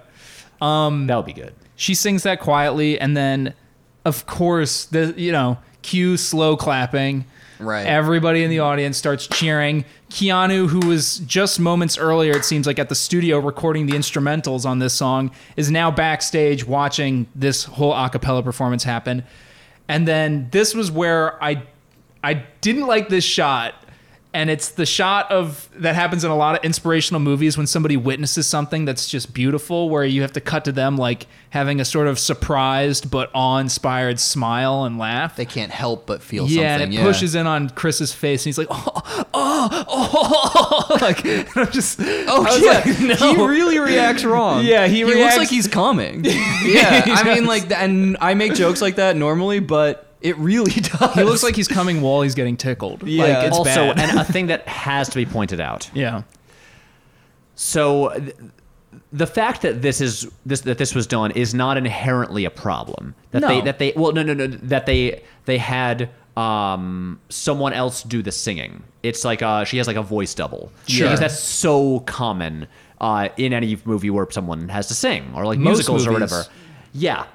But the problem is not the other voice, it's the mixing of it. And this song was so clearly recorded not in an auditorium. Yeah. And so it, it sounds so it's a an awkward Soundproofed. scene and sounds very unnatural Yeah. because it's it sounds like it's it sounds like she's lip syncing to like also that it's weird because then there also isn't a lot of ambient sound. So Yeah. it's almost like the sound cuts out and then just like from elsewhere this previously recorded song sung by someone else plays. Yeah. right, and, And- not in an auditorium though, because it still isn't reverberating. Right. yeah. And and again, because uh because like the the orchestra is not playing along, it is just a it is just that vocal and then nothing else. Yeah. And I couldn't it was for me distracting the entire time. Yeah. It's like if you're gonna have this be your climactic moment, mix the audio properly. yeah, And Marissa. also, I guess like it. do- uh, I I mean, I don't know. Wait, I'm I gonna look see- up the audio mixer. I see the like the instinct of needing to defy the evil superintendent, who, by the way, I think during the scene where they're arguing the principal and the superintendent, is the movie essentially arguing against the one criticism I think it it perceives as going to have to face, which is that it, which is that any it's weird. There's almost like like depression and like suicide almost has uh, certain elements in terms of how like uh, the administration deals with it to like school shooters, where it's like if we mention this or in any way empathize with these people. It is like de facto valorization, and we're going to get people that just You're gonna do, get the, do the copycats. same shit. yeah. Honestly, Yeah. that that That's- it is an it's a interesting valid point. concern. It definitely is. do That's that's we- a more like- nuanced perspective than the movie's trying to deliver, though. But I think which they, is like, like that on, arg- no, here, here's the thing they sh- instead of just introducing this mean old superintendent in a big rich person office with like, Yeah, like like, mahogany furniture, and, like, exactly yeah. leather bound chairs Huge cigars. Yes, yeah uh, just have the principal do that and it adds more nuance to it because this principal who was supportive has to be like guys i wish we could but like you know we we can't like memorialize like uh someone who committed suicide yeah, you can't sing an '80s pop song about him. but I have Don't a, make everybody dance to yeah, this like, like, guy's death. introducing a very easy villain Yeah. like halfway through the movie. Yeah. as again Right, the- as a the- scapegoat. And, and I, I think this is part of my issue with the movie is that in some ways it is a really interesting kind of subtle take on these ideas, but then it, it has to shift back into like the sort of obvious crowd pleasing formulaic, you know, for lack of a better Right. word, like Hollywood type stuff, and that's what trips it up. oh yeah, Right. The feel good, like making, going through the the paces of a feel good, like this is the blind side, or, or you know what I mean? Just like something Yeah. else, like inspirational.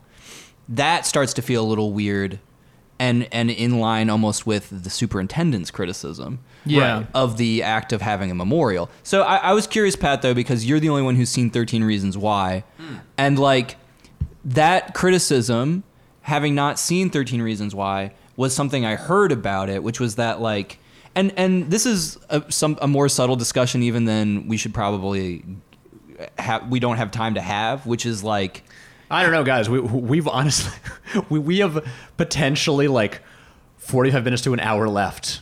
We, like we could go for a while. We are not Well, as no. far into this episode as you think we are. well, let's not let's make it still concise. Let's try and ha- uh, be concise. I have a better idea. Um, l- you guys sit back. I Show us will, another scene from Twilight. Wait, I want to ask this No, no, question no, uh, though. I, w- I will just recap the entire first season of Thirteen Reasons Why. I I would love Episode for you by n- episode. not to do. Yeah, that Oh my sounds so God. good. I know I, I, I couldn't What's do better it. than seeing a mo- show that had lukewarm reviews is hearing about it from someone who didn't really like it to begin with. Uh, no, my question, or not my question, but like my point was more like there is that whole argument about aestheticizing violence or, or like Suicide. acts, s- like suicide by just having them be in an artistic medium. Like, I mean, I don't, again, I have my, I don't agree, but like, there's that whole like Susan Sontag thing about how photography and like inherently aestheticizes things. So even like war photography in a, in a way removes people from the violence or creates it, turns it into an aesthetic experience Right. as opposed to like something viscerally horrible and visceral. physical- the, i- uh, like an the same emotional idea that like experience. every every war film, even if it's an anti-war film, is also inherently a pro-war film, Yeah. just because like the nature of like you know uh, making it cinematic Yeah, that whole that whole makes thing. it like like sort of like appealing. so like I think that's baked into the concerns about ha- you know the the memorial almost w- in the i- within the film itself, like the meta thing. Right. So I so Like, should, should we be happy that these students like did this and celebrated? Uh, th- th- but Well, as a well, viewer there's of the this guy. movie, yes, you are celebrating them, but in like a real life context, you in a way kind of understand the superintendent's reticence to do it also. So by portraying him as the sort of villainous character by the end of this film feels very very simplistic or kind of reductive but, again. Yeah, but at the same time, it does also feel more like a victory for the friends of David, and it's not like David ultimately won. Yeah, exactly. well, David very clearly did not win. You're right, but, but, but, no, Only but- one in but his that's head. that's the thing about Thirteen Reasons Why. Yeah. Okay, yeah. And So, so- explain to me how that. Well, well, do you works. Mm. guys are you aware of the premise of the show? Okay. Something about thirteen clues. That I'll- he I'll tell you what. Fucking kills himself and right. is like, Here's my take on the premise. My take. you never saw it either. No, no, no. But people have explained it to me, and I'm gonna have. I'm gonna paraphrasing. You know, I'm not gonna explain this All right. correctly. Well, this is fun then. Yeah. all right. All right. So How about everyone goes around, and then I'll t- I'll grade your your Sure, your- no, Okay. Pat, you give me a grade after I say this whether or not I Okay. get. Well, I want got to the try too. premise. Then, if you Yeah. if we're all Okay. gonna just fucking guess, kid kills himself, males. girl or boy, I don't By the remember way, that. I don't remember who committed suicide? Boy. What I'm gender? gonna say committed- boy. Okay. um, mails to 13 different classmates personalized letters to them because each of those 13 people whether they knew it or not in some way impacted their eventual decision to kill themselves so each of these classmates ends up reading their personal letter which is one of the reasons leading up to his decision and then they all get together and grapple with the consequences right Okay, and now Matt, Did I what- get it? Matt, No, no, what do no, you got? no, Hold you on, go. shut up. I feel like Jake got it. My, but I'm gonna go bi- with my honest first thought instead of amending it. Yeah. Which is that uh, I think a young girl kills herself and so- uh, makes uh, leaves 13 clues for her friends. Ooh, like an Easter egg that they have to like go find, and each one is like uh, a, a various sort of revelation about her interior life or some aspect of herself that they never realized before, including clues for them to find out about themselves. But it's more like clues. I'm, you know what? I'm it's like actually more like blues I'm, clues I'm gonna give you both a C plus. Aw, neither of us are better than the other. Okay, so first of all, it is it is a girl who killed herself. Ugh. So that's and why I got it higher. she has a No, I didn't. box of 13 cassette tapes. Right, right, Oh, right. it's I remember music. this. And, Somebody but told me they about are, uh, they are, uh, each one is about a different person. it. Yeah. So that's kind So of that's right. me getting a point. Except they're not all sent We to tied, different idiot. people. Uh, the way it is, there's a box of tapes, Hell and they yeah. kind of keep getting passed around to different people. Yeah. But and uh, and it's about the main character, who's this boy that who was like who she knew, and it's about him getting the box and going through the tapes. And each episode is basically he really takes his time to listen to these tapes. Uh, e- each episode is He's is- weirdly enjoying them. is, is largely about um, him like listening to that tape and then learning stuff because it, uh, it's largely a, and and it is kind of about her kind of like going through just like this kind of like this year of her life Mm-hmm. and all the stuff that kind of that did eventually drive her uh, to kill herself Yeah. Mm-hmm. and it is but it also kind of plays out as a mystery and here's the thing um, I Crack the case. Who done it? I Except we know. I it actually was her with herself. I quite the enjoyed news. uh, the first season for the majority of it. Yeah. And then I heard somebody gets like a broom shoved up their ass. uh, I, I I think that might be in se- I think that's in season two. This I'm is why I listening. didn't watch it. Like I, I was literally listening to some friends talk about this, and they were like, and then it just like, and then the kid gets the broom up shoved up his ass like like by a bully, and I was like, Yo, for why is- real? I was like, this doesn't sound like a tasteful depiction of high school depression or suicide no, at all. no. This sounds like a gross show. It's It's like I- I- Oz, but in Yeah. school. No, Yeah. it gets it gets really intense. yeah, and I was And- like, oh, pass. I just Well, took well, a hard th- pass. that's for me. well, the thing is like i- initially, like when Yeah. it begins, it's like, um, kind of uh, like d- despite the like bleak subject matter, it's uh, it is a pretty compelling teen drama with like a good mystery to it and a really great hook. Of Yeah. like this this kid is like listening through these tapes and like uh learning about like these backstories of all his classmates and friends and stuff like that, and uh, to try to like basically solve this mystery. yeah. And uh, and But then the mystery is her psychological state. uh, basically yeah, well, it's like piecing what, together a motivation. Right, e- exactly, and, and as, as it's like filling in all, all these gaps of like what actually happened through Mm. And her she's life. capable of doing that. Uh, Yeah. The suicidal person. She's capable of that in such a way that a person listening to them would actually understand for real. As opposed to yeah. get well, some yeah, sort of because she's basically skewed- just like kind of like Yeah. you know go, goes through like it's like okay, it's like and she like address uh, each tape is like addressed to like a person. It's like and so she's like talking to that person. Okay. and it does kind of cr- like mostly chronologically go through you know this like past year and it. And, uh, and like the sort of like the flashback structure, it's kind of like a lost type thing where it's like Yeah. each episode, Oh, it's okay. like it's shifting between like the, the present and the past. It's like largely handled pretty well. The place where it gets troubling Okay. is first Go of on. all in the end, like as it's like getting up to like the final instances that like drove her to kill him kill, to kill herself. It gets so dark. Like there's like you know like sexual assault and stuff in there, and it gets it, it's extremely bleak. I'm just imagining like the first like two thirds of the season are just like. Then I got a B minus. Yeah, it and my starts dad out- was like, you know what? You don't get to go to the freaking you know boy band concert you wanted to go to, and then and then finally right at the end she's like, and my uncle raped me. Yeah. just like at the very it's like, oh well that might be the big one. then. Yeah, episode Why didn't one. you just tell me that? Episode one. Dad took me to the video My, store. all my parents died, and then I was Now, molested. sweetie, I know Yeah. that you get five five for five dollars at the video store, but you're getting four this time. and I wanted to buy the brats. I want to see because Daddy wants to see Rugrats in Paris, yeah, and I'm getting that orange VHS tape. So famous basically, Kanye West I song. am just hesitant about like continuing to, to joke just around like like But she- suicide and sexual assault topics. but she gets Right. that's Um, like the big. No, well, well, what basically finally happens, and then it builds up to. I think it's in the final episode. You get the scene finally where she does kill herself. Right, right, right. And this is, and it's really graphic. How and does she do She it? slits her wrists in, in, in like the bathtub. But uh, Classic. but it, but it's also like I've seen that happen in plenty of movies and El stuff. Clasico. It is. It's the most uh, intense and like upsetting version of that. I think, Really? like, probably like presumably the most like realistic looking, and Oh, it like really God. lingers on it. Well, that shit really gets me like woozy too. Yeah, and, but and so and, Yeah. and and a lot of the and the thing is, there did there was like the statistics seemed did seem to be there for there actually being an increase in teen suicides after this show and like and again like I'm always hesitant to throw out the like oh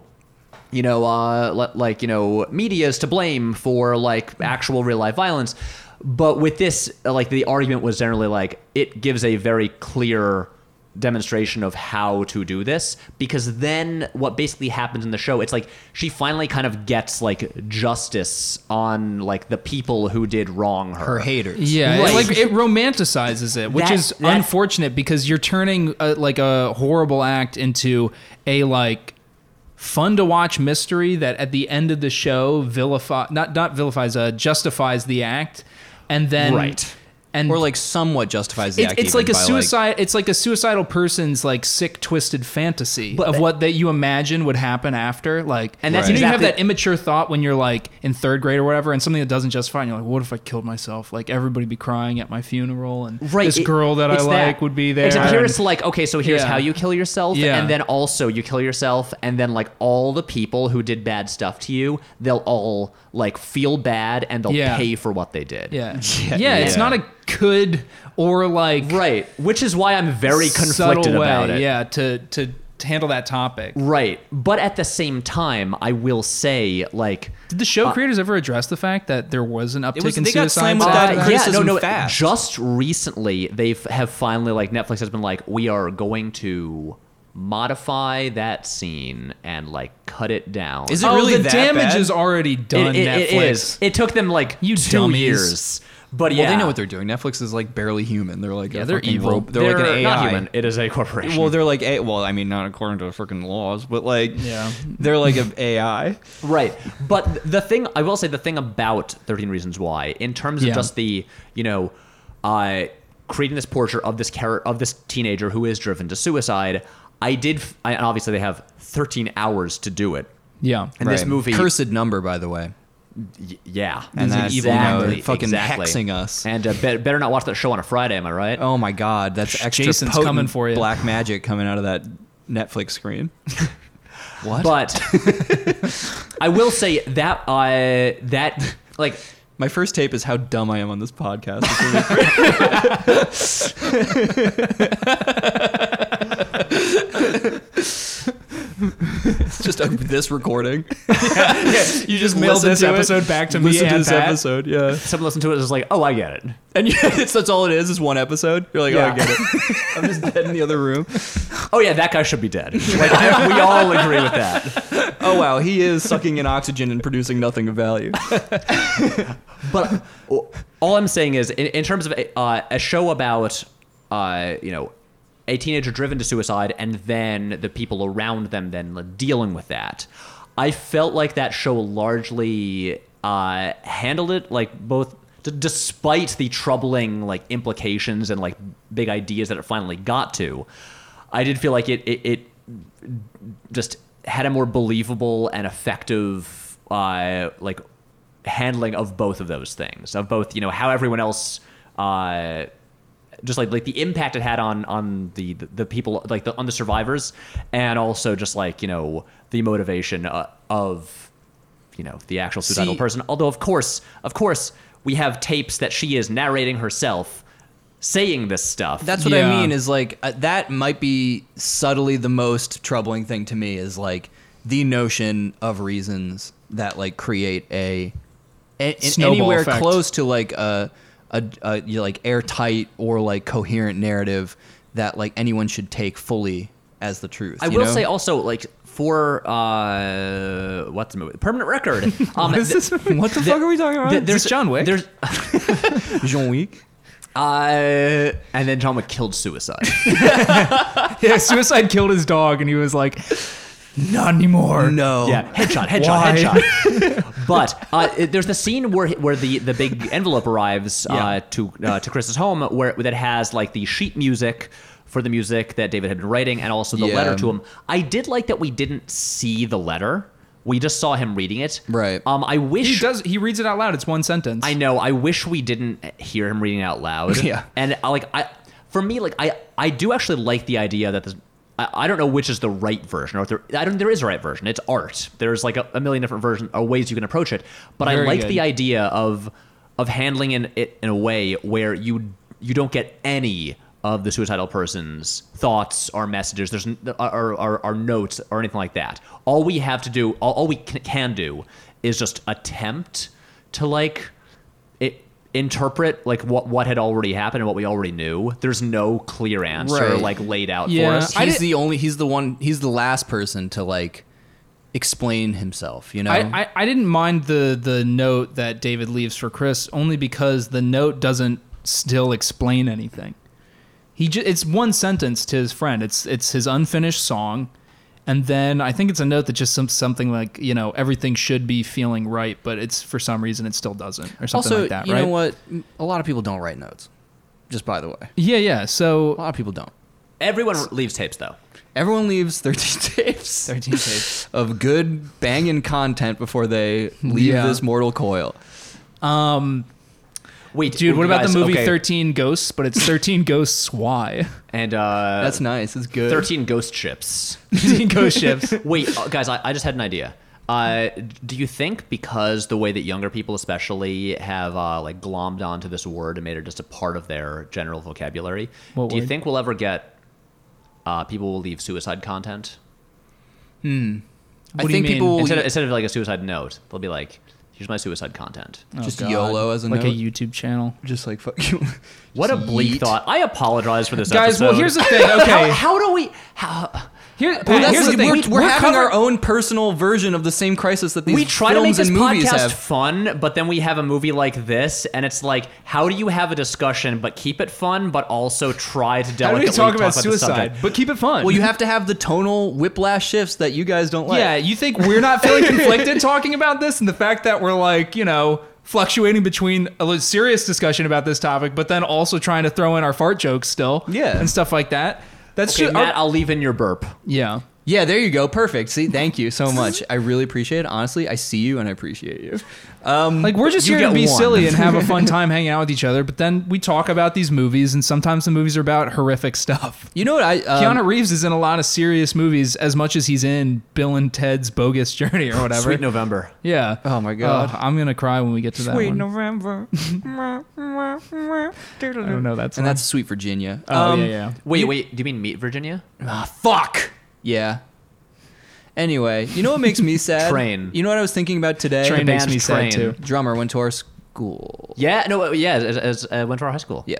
Um. We are we are younger than the band Train, to be very clear. Oh, he's yes. much older than us. Yes, he's much older. They're than- I'm- ancient. I'm, 18 years old. yeah. We've So- never met Virginia. Yeah. I oh I uh. You know what I was thinking of today that made me very sad, and I wondered about this person's life. Um, not someone What? you know. What? When I was a young boy. when I was a young man. My father took me into the city. when I was a young man. doodle-doodle-doo. Uh, I uh, when we first moved to the city, actually, I had work. I was working. I worked a bunch of jobs over the course of a, like year and a half. 2012, bad year. Bad, bad, struggling time. Um, Hurricane Sandy. that actually was dope for me. I know it I was remember that for you. horrible and Yeah, yeah. destructive for everyone else, and I'm really sorry, but. For me, it was I. It, that was such a bad year that that felt like the chaos that like gave me power. Yeah. I was like, destroy this trash city, wash these streets. Um, so I was working at um, a, a, just a very temporary, like two week gig at Cardozo Law School books, the Cardozo Law School bookstore in Manhattan. Wait, Um, this wasn't the Barnes Noble thing. No, this was after for a very brief Wait, period. we But- lived but- together. I didn't even know about this. I know. I just popped in a little bit before the Strand, which was also very short lived. you, that, you worked. Was that the year that you worked at Midtown Comics as well? Yes. Oh my god. Yeah. damn, you just literary. I told you I was fucking everywhere. Yeah, Triple literary. I got fired from the Strand. Uh, but I was I was there at Cardozo Law School bookstore to just for the brief period that like new students were coming in for the semester and they had to buy their books and they needed some like extra employees to like sit in essentially a like very large utility closet filled with con law books that cost like 250 bucks that like the ki- students were obviously going to be throwing in the garbage next year. Yeah. Uh, and I just had to like unload this and like work there. I worked with this guy that whose name I forget, but he was he gave me contact depression because he was this like 33 year old kind of like Latino guy who came in and he just like had this defeated look and like he had also clearly like just strung this job. But like I very quickly found out that like he lived like way up in, in Queens, like somewhere really far from the bookstore and like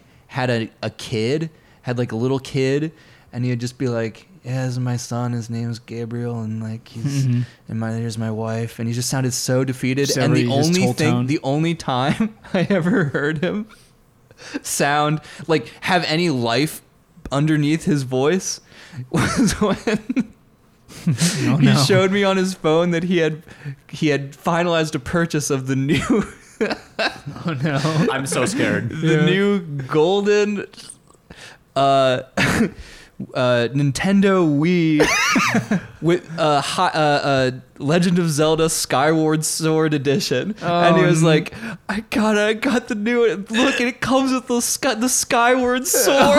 and I was like, "Bro, you are 33 years old." It's the light of your life And, right he- now. and he like, I got it, and this was like, got the gold one with the freaking t- Triforce on it, and I was just like, straight up, I'm like, you know, 23.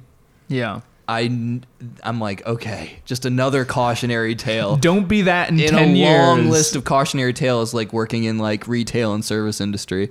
Oh yeah, that contact depression is real when you meet somebody that's so what do you legitimately think crushed. he is up to? That's what I wonder all the time, honestly. Uh, just yeah, to see somebody like whose only grasp is like consumer products and like Nintendo and Yeah, like that's a bummer. baby, You know- baby shit, and you're like Yeah. 33 years At, old. at the same time, I- like like y- y- you you grasp onto what you can, Whatever And as lo- works, you know. I mean, look, I mean, Matt, we joke about this, but but you regularly say to me, "I just have to stay alive until until Denny Villeneuve's Dune comes out." That- Yeah, I mean, you, you, you, you don't get cast me that- wrong. I don't hold myself above these people, really. It's Yeah. just there, but for the grace of God, go I. You know that um, kind of kinda sentiment. thing. But yeah, boy, it is funny though when somebody's like, "I just got the new Gold Edition Legend of Zelda, woo!" and you're like, "Oh, that's cool, man. What else happened today?" And he's like, "I don't know. Nothing, My I son just- said his first word or something, Yeah. and uh, it was daddy, but Nothing, yeah, I just- whatever. I'm- but I- I'm but I- up behind- I- I I'm was at work, at work, you I didn't can never hear it. say, you can never tell if they're saying daddy or if they're saying like My wife's da, gonna da, kill me you because know, I'm like whatever. four months behind on my rent, but I just had to get the Golden Hyrule Yeah. edition, and it's just like boy, oh boy. Hey, I, I hope it made him Boo. happy. I did. I no, hope- I'm I telling hope you, it kept it, it did. going. I'm just Yeah. yeah. Yeah. Oh, by the way, since I, I brought up the, mo- up the movie, Sorry, that really bumped me know. out more than 13 I- Reasons I, Why. I am I 13 am Reasons Why depressed is a now fake because he's show. real. because he's a man that exists. because he's a in the real man, world. and that Also, show's a dumb uh, fake Netflix show. I I also because because you brought this up as we're in this discussion about suicide, I'm just like, Uh. I really hope that guy is still alive. yeah, seriously. You know what I was also thinking? I'm I no I, no I don't. and I'm scared to find out. Cerebral Playground. what Oh. is that? what is cerebral playground? From Saratoga. That oh, I was thinking about this like two weeks ago, and Wait, I couldn't remember wait, the name of it. Why are we talking about? I don't I know. don't know. Anyway, I was just thinking about this is dad that was there, alienating the also there audience. with his son because I was thinking about sad dads, and he was playing Battlefield something with his son, and he was just Wait, wait, wait, wait, wait. the shit out of Matt, his son. no one listening knows what cerebral pl- a playground is. Uh, it's one of these like net cafe. like, what is it like a? It was a big deal for like a, a few years when we were in high school in our town. right. You could pay hourly to play like games on this like land service that I, they like, I never went. and this like guy who ended up later being arrested for drug dealing uh, ran it. And it, obviously, it was a business model that like also didn't need to exist very quickly after it was established. Yeah. Anyway, I just saw a dad literally berating his his son, his a fifty year old man this time probably, berating a thirteen year old about his weapons loadout in Battlefield, not complimenting the one he chose as the dad, and like calling him an idiot This for makes me like sad not too. giving him suppressive fire cover while he Yeah. like stormed a, a fucking trench. I mean, Once again, where's that guy? Okay, now? Yeah. honestly, that to me is more of a cautionary tale. This guy that you worked with at that store, I mean, at the same time, he is a, a working class guy trying to support a family and like a small child in New York. Mm-hmm. And so that sounds rough. This guy at cerebral a cerebral playground, I cannot speak that I cannot say that name. This guy is probably a very well off man. no, no, no, no, no. D- Strike that from your head. That place was for people who couldn't afford like computers and stuff in general, or, or, Oh. like kids who could. It was like mostly like poorer people who like were like, I can't get an Xbox, But yet I can but pay there's this one I can hourly pay rate like to- seven dollars an hour to play like Halo. Oh. well, now I just feel. I, I feel bad now. We're just, we're just laughing at like lower income people and their. But I mean, I was there too, and like I, kn- you know, I mean, I was like friends with people, like whatever. It's just, it's more like just. These are the kind of things that could almost be the like local color for depression in my mind, more than like these kind of like histrionic, like b- beyond, like you know, sexual crimes or like these like really intense things. Just like life just beating you down. Yeah. like I, I see this- what you mean. Those are the more realistic ways that in like our life experience, I see people carry depression with them as opposed to like like what you were saying, like this idea of this big um but that's emotional but that's mailing exactly of the, tapes the to thing that's in everybody. Ebert's Yeah. review that he's like I like that it Yeah. didn't do the obvious things of like oh his girlfriend is pregnant oh he's like you know has you know failing at at, at these things or The like cheating, I thought was, uh, yeah, was like an interesting touch. Like, Right. I do agree with Ebert that that scene was like pretty indicative of someone who's Yeah. just like trying to feel something while at the same time like failing to, and it's just yet another burden on his own sense of self esteem while like confirming his own sense of self esteem. Like Yeah. that's a Right. pretty like good, small, complicated like thing that like carries a lot of information in it. See, w- what I feel like is if if the character who killed himself was like one of these people that you're describing, yeah. then it would just become like you know Alejandro Gonzalez and Yuritu misery porn, where it's like it's this well-off man directing these movies about like oh yes, and then these poor people they uh they're very sad and their lives are bad, and then they no, kill I'm not going in that themselves. direction. Are I you don't. speaking of the film Beautiful? the beautiful. Uh, yeah, yeah, a little bit I am. I don't Little mean to bit. go in that direction though. I'm not trying to say like you you like at a distance judge Yeah. like poverty as ways of I'm saying more like I'm meaning it more in terms of like an average experience. Like I I, I Right. think that like um, permanent record does another version that I, I think works um, in general, which is yeah you you have someone who's it's unclear. There's just like these vague things running back that could or could not be like the deciding factor in somebody like really feeling like they needed to die, but like the another way to go is just like to have it not be this like I guess teen drama almost goes hand in hand with this kind of thing. Like rash acts like this are are a lot of the time Yeah, feel way more real and just present when you're uh, in high school or whatever. But yeah, I don't know. Yeah, it doesn't need to be misery porn so much as like the small crushing reality kind of weighing heavy. I think that affects people a lot of the time, and uh, and it- it's more like chronic and low grade, but it can still lead to the same result. That- yeah, And it's also it's a national epidemic at the moment, isn't it? I mean, like it's been a mental health crisis issue for like what a, a decade. Like it, like the U.S. is not doing great on those stats, so it is an No. issue that like should be addressed, and so it's kind of important to like think about how best to approach it 'cause- and how bre- best to show it on a platform where you know millions and millions of people have very very easy access to yeah, right I- and aren't like I'm just- binging it and like eating popcorn and like Yeah. getting together and like trying to figure out like okay this reason makes me think that like maybe this is who did it maybe sean's actually like was like you know what i mean it's Yeah. just like you know that shit sucks it's not riverdale like you're, Yeah. you it's not riverdale that's yeah. for sure Riverdale, a quality television show where riverdale's actually great yeah Yeah, because it's just bonkers. Right. And uh, it, ha- it, it, it does not attempt to, you know, discuss sensitive subjects delicately. Instead, there will just be a cult and Right. witches Ooh. and serial killers. And then Ooh. Archie goes to jail but joins an underground boxing ring. so yeah you don't need to be that's pretty cool you know hanaki or whatever hanaki to like you don't need to be at that level of of like dourness and and just misery either hey guys question for for the group what what do- can you guys isolate a single movie or tv show that left you th- feeling the bleakest you've ever felt like really just you came out of it and you're just I mean, weighed I mean, so yeah, but I don't heavy. really, I don't, I don't- I'm not really anxious to talk about it because I remember when Matt and I watched a Serbian film together and felt bad for days. oh yeah yeah I you wouldn't- told me you about know that. what? The, that is a different quality than I think you're describing, though. Like I just Yeah. straight up felt grossed I think I out. mean, like legit, like Solo was pretty was pretty bad. I still haven't gotten Solo. around to watching that. Um, that's pretty bad. um. Well, you, Do you have an answer to this? no, I don't. I was just Honestly, thinking while about it. wh- while I do recognize the the, the the sort of like slight humor, uh, unintentional humor of the final scene, I remember the first time I saw The Mist. I just like watched That was it pretty alone, heavy, yeah. and I was just like, I just kind of sat there like in a bit of bummed out daze for like like Yeah. 15 minutes. Um, It's definitely not like the. I remember like, the counselor made me feel really bad when I watched I've that. still never seen it. Yeah. the counselor. Yeah, it's it's over the top, but I just remember the sheer um, amount of violence and the horrific ends to which most of the characters you know, like the, the the ends that most of the characters meet just ended up making me feel sick to my stomach. I think books make me feel worse, or have made me feel worse. Fair. I'm not asking you that question though.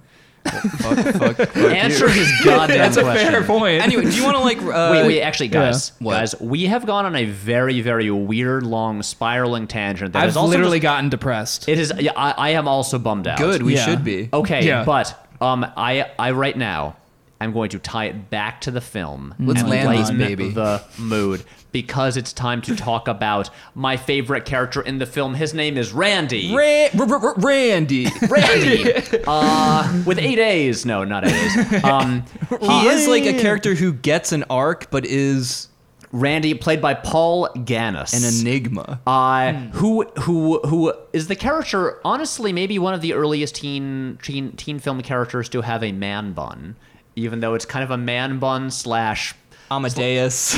yeah. Like- um, but M- Randy is just this. Uh, Matt, I believe you just called him a goober every Mm, Yeah, time he he's was like on this, screen. this feckless goober who like is like seems almost tr- traumatized in his own ways, but for the most part, just seems so wide-eyed and eager to please and unsure of himself in also, the sense. always nervous, rarely speaks. It'll just be a Right. thing where like David will be like, uh, "Randy, y- y- you're gonna conduct," and he just kind of like looks at him nervously. But But then he crushes it. but then he crushes it, and Yeah. very importantly, oh my god, this like like this crime-ridden city. we can't keep addressing the much sirens; they're crime. just Yeah. always going to be there. No, we, we will every There's a time. lot of crime. Uh, but when we finally get to the performance of the HMS Pinafore, Randy is Yeah. conducting, and on his sort of like weird little man bun thing, he has a like a white ribbon around it. Long-ass That's ribbon. like a, Right, it's like a tied in a bow, but then it goes all the way down his back, yeah. and he's wearing a tuxedo. he goes from like mom jeans and like just like a stupid shirt Yeah. and like just his hair kind of messy but long and just big watery doughy eyes just like yeah yeah well what do you think i don't know You sh- i'm just here i don't know to crisply conducting in a full tux with a ribbon in his beautiful man bun But importantly, Lovely. still wide-eyed, still looks nervous. yeah. still does look nervous, but also through that experience has the confidence just i- in the intermission or whatever after the show to like hit on the girl he has a crush on who was the girl that was cheating Who with David David was sleeping with. who David was sleeping with. Uh, oh, I think her name was Kim. yes. Yeah. Who was doing costumes or whatever for for the show. Yeah, and he's like, "Y- the costumes were great. Costumes are great. And, on, and honestly, by the You're end there, I hot. wa- I was like, I, I, I am shipping these two. Yes. I care about this relationship the most. Because also, I liked her character. Because she's Yeah. also the one who's like, people are like, you know, there's the, the scene where Keanu is like, uh, hey, did he, did he say anything to you? Like, what did you, like, Right. uh, did you know anything? And she's like, uh, no, I didn't.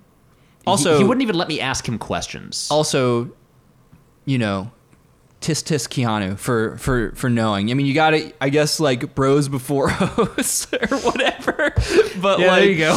but like, man, I th- that was like the first time it was revealed that he knew, and was saying nothing. Yeah, yeah. But but just seeing them, a- and again, just as much as I think the movie stumbles a bit at it, especially with the climactic song, um, the idea of of these people who have gone through something. She made me sad too. Oh yeah, Kim. Yeah, 'cause she was just like a, pa- like she just was like she liked him a lot and like she knew he didn't she didn't he didn't see her as anything worthwhile really and like she would hinted at she was just like dating a string of scumbags who were you know right. But but the, again, uh, for me, this is more effective than the climactic song. Yeah. Like, Yeah. in terms of just the idea of these characters like having some hope for the future. Yes. and and and like uh, moving past this grief. this is why I say that that the like climax scene sucks but Right. the final scene is great where it's just the same panning shot from the beginning in the same location now with this like symbolic kind of like fence as a reminder uh That was of what that was a happened. nice last shot. and yeah. yeah. you see Kim with Randy, Yes. and like they Yeah, they yeah. got together, and like yeah, it's such a quick little thing, but I was like, yeah, yes, get it, you two, Yeah. you guys Yeah. are gonna be so also, great. everybody, stop naming your kids Randy. It's not a good Never name. stop. If it Randy is not a cool name name, anymore. name more of your Do kids, whatever you Randy. want. Can you imagine meeting somebody and you, they have like a like an adorable little two year old baby and you're like, "What's their name?" And it's like, "Oh, it's Randy."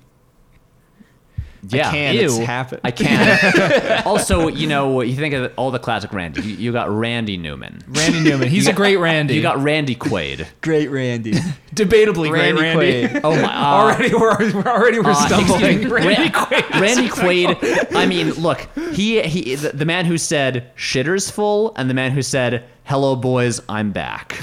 the man who The man who uh, fled had to be Canada, in Canada. for un, for of- unclear reasons. All I'm saying is that Hillary, there's a I think you long said? a long history of great Randys. Yes. Yeah. We won't need to name any others, but yes. um, Randy, the guy that Randy replaced Jackson. Topher Grace in that '70s show. Randy Jackson. Well, no, that what you said too, though. yes.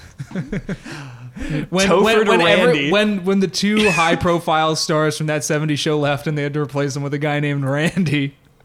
Remember when Ashton Kutcher and Topher I don't wanna Grace talk and about it. Eric were not in that a dark time for America. Guys, I'm trying to get myself out of this freaking low And Donna mood went that this- blonde. What the heck? yeah. I'm trying to get myself out of this low mood that I got dragged down into. Uh, you know, we can just wrap up the episode. Yeah. Does Yeah. anyone else have any final thoughts on this movie? I thought it was a good movie. I just think the ending kept it from achieving a kind of cult status that it otherwise would have. I think it's kind of a still kind of a mixed bag. I lean a Yeah. little bit more positive. Yeah. Uh, again, also when it's trying to be a comedy, it's great.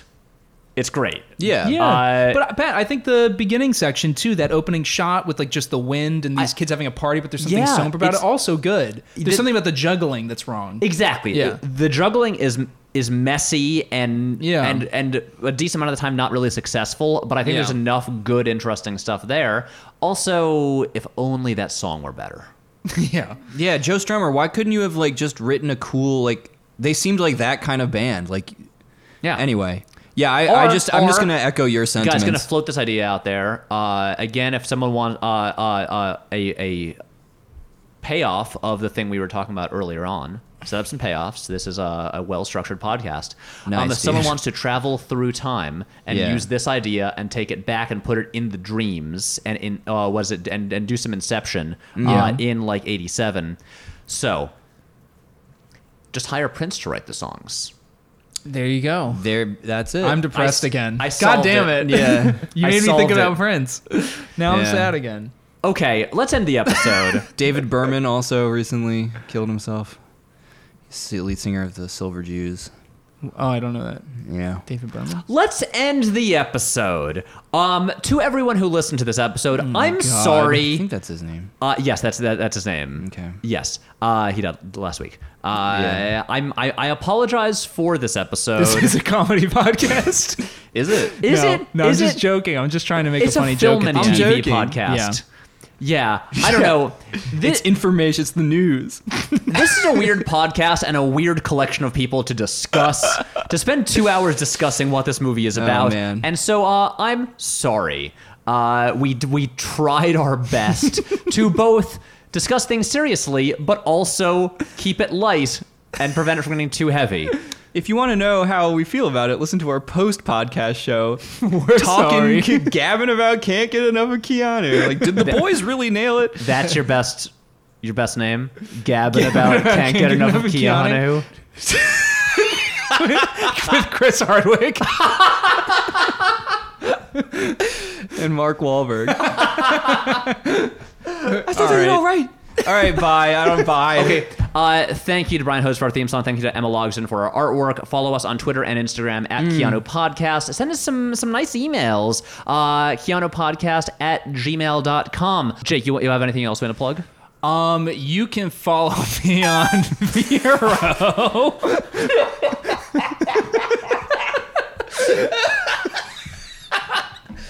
Yeah. Yeah. Jake, you want to you want to you want to start over? You can. We're all so old and have emphysema. you can. Um, Take us home. I'm trying to get a Vero count off the ground. So you Vero, it's not just for Zack Snyder fans. It's not just for Zack Snyder fans. Um, It's for Jake fans too. yeah, it's for Jake fans. What's the name? Um, mine's at, at 13 reasons why you should follow my Vero. Thanks, Jake. Not You're bad. welcome. Uh, what, the other important thing that you should do is uh, go over to iTunes and like rate and review this podcast so you can help more people discover it. And um, uh, you know, uh, uh, chat about about the episodes in our subreddit uh, r slash Thrillums. And uh, all I want to say is be excellent to one another.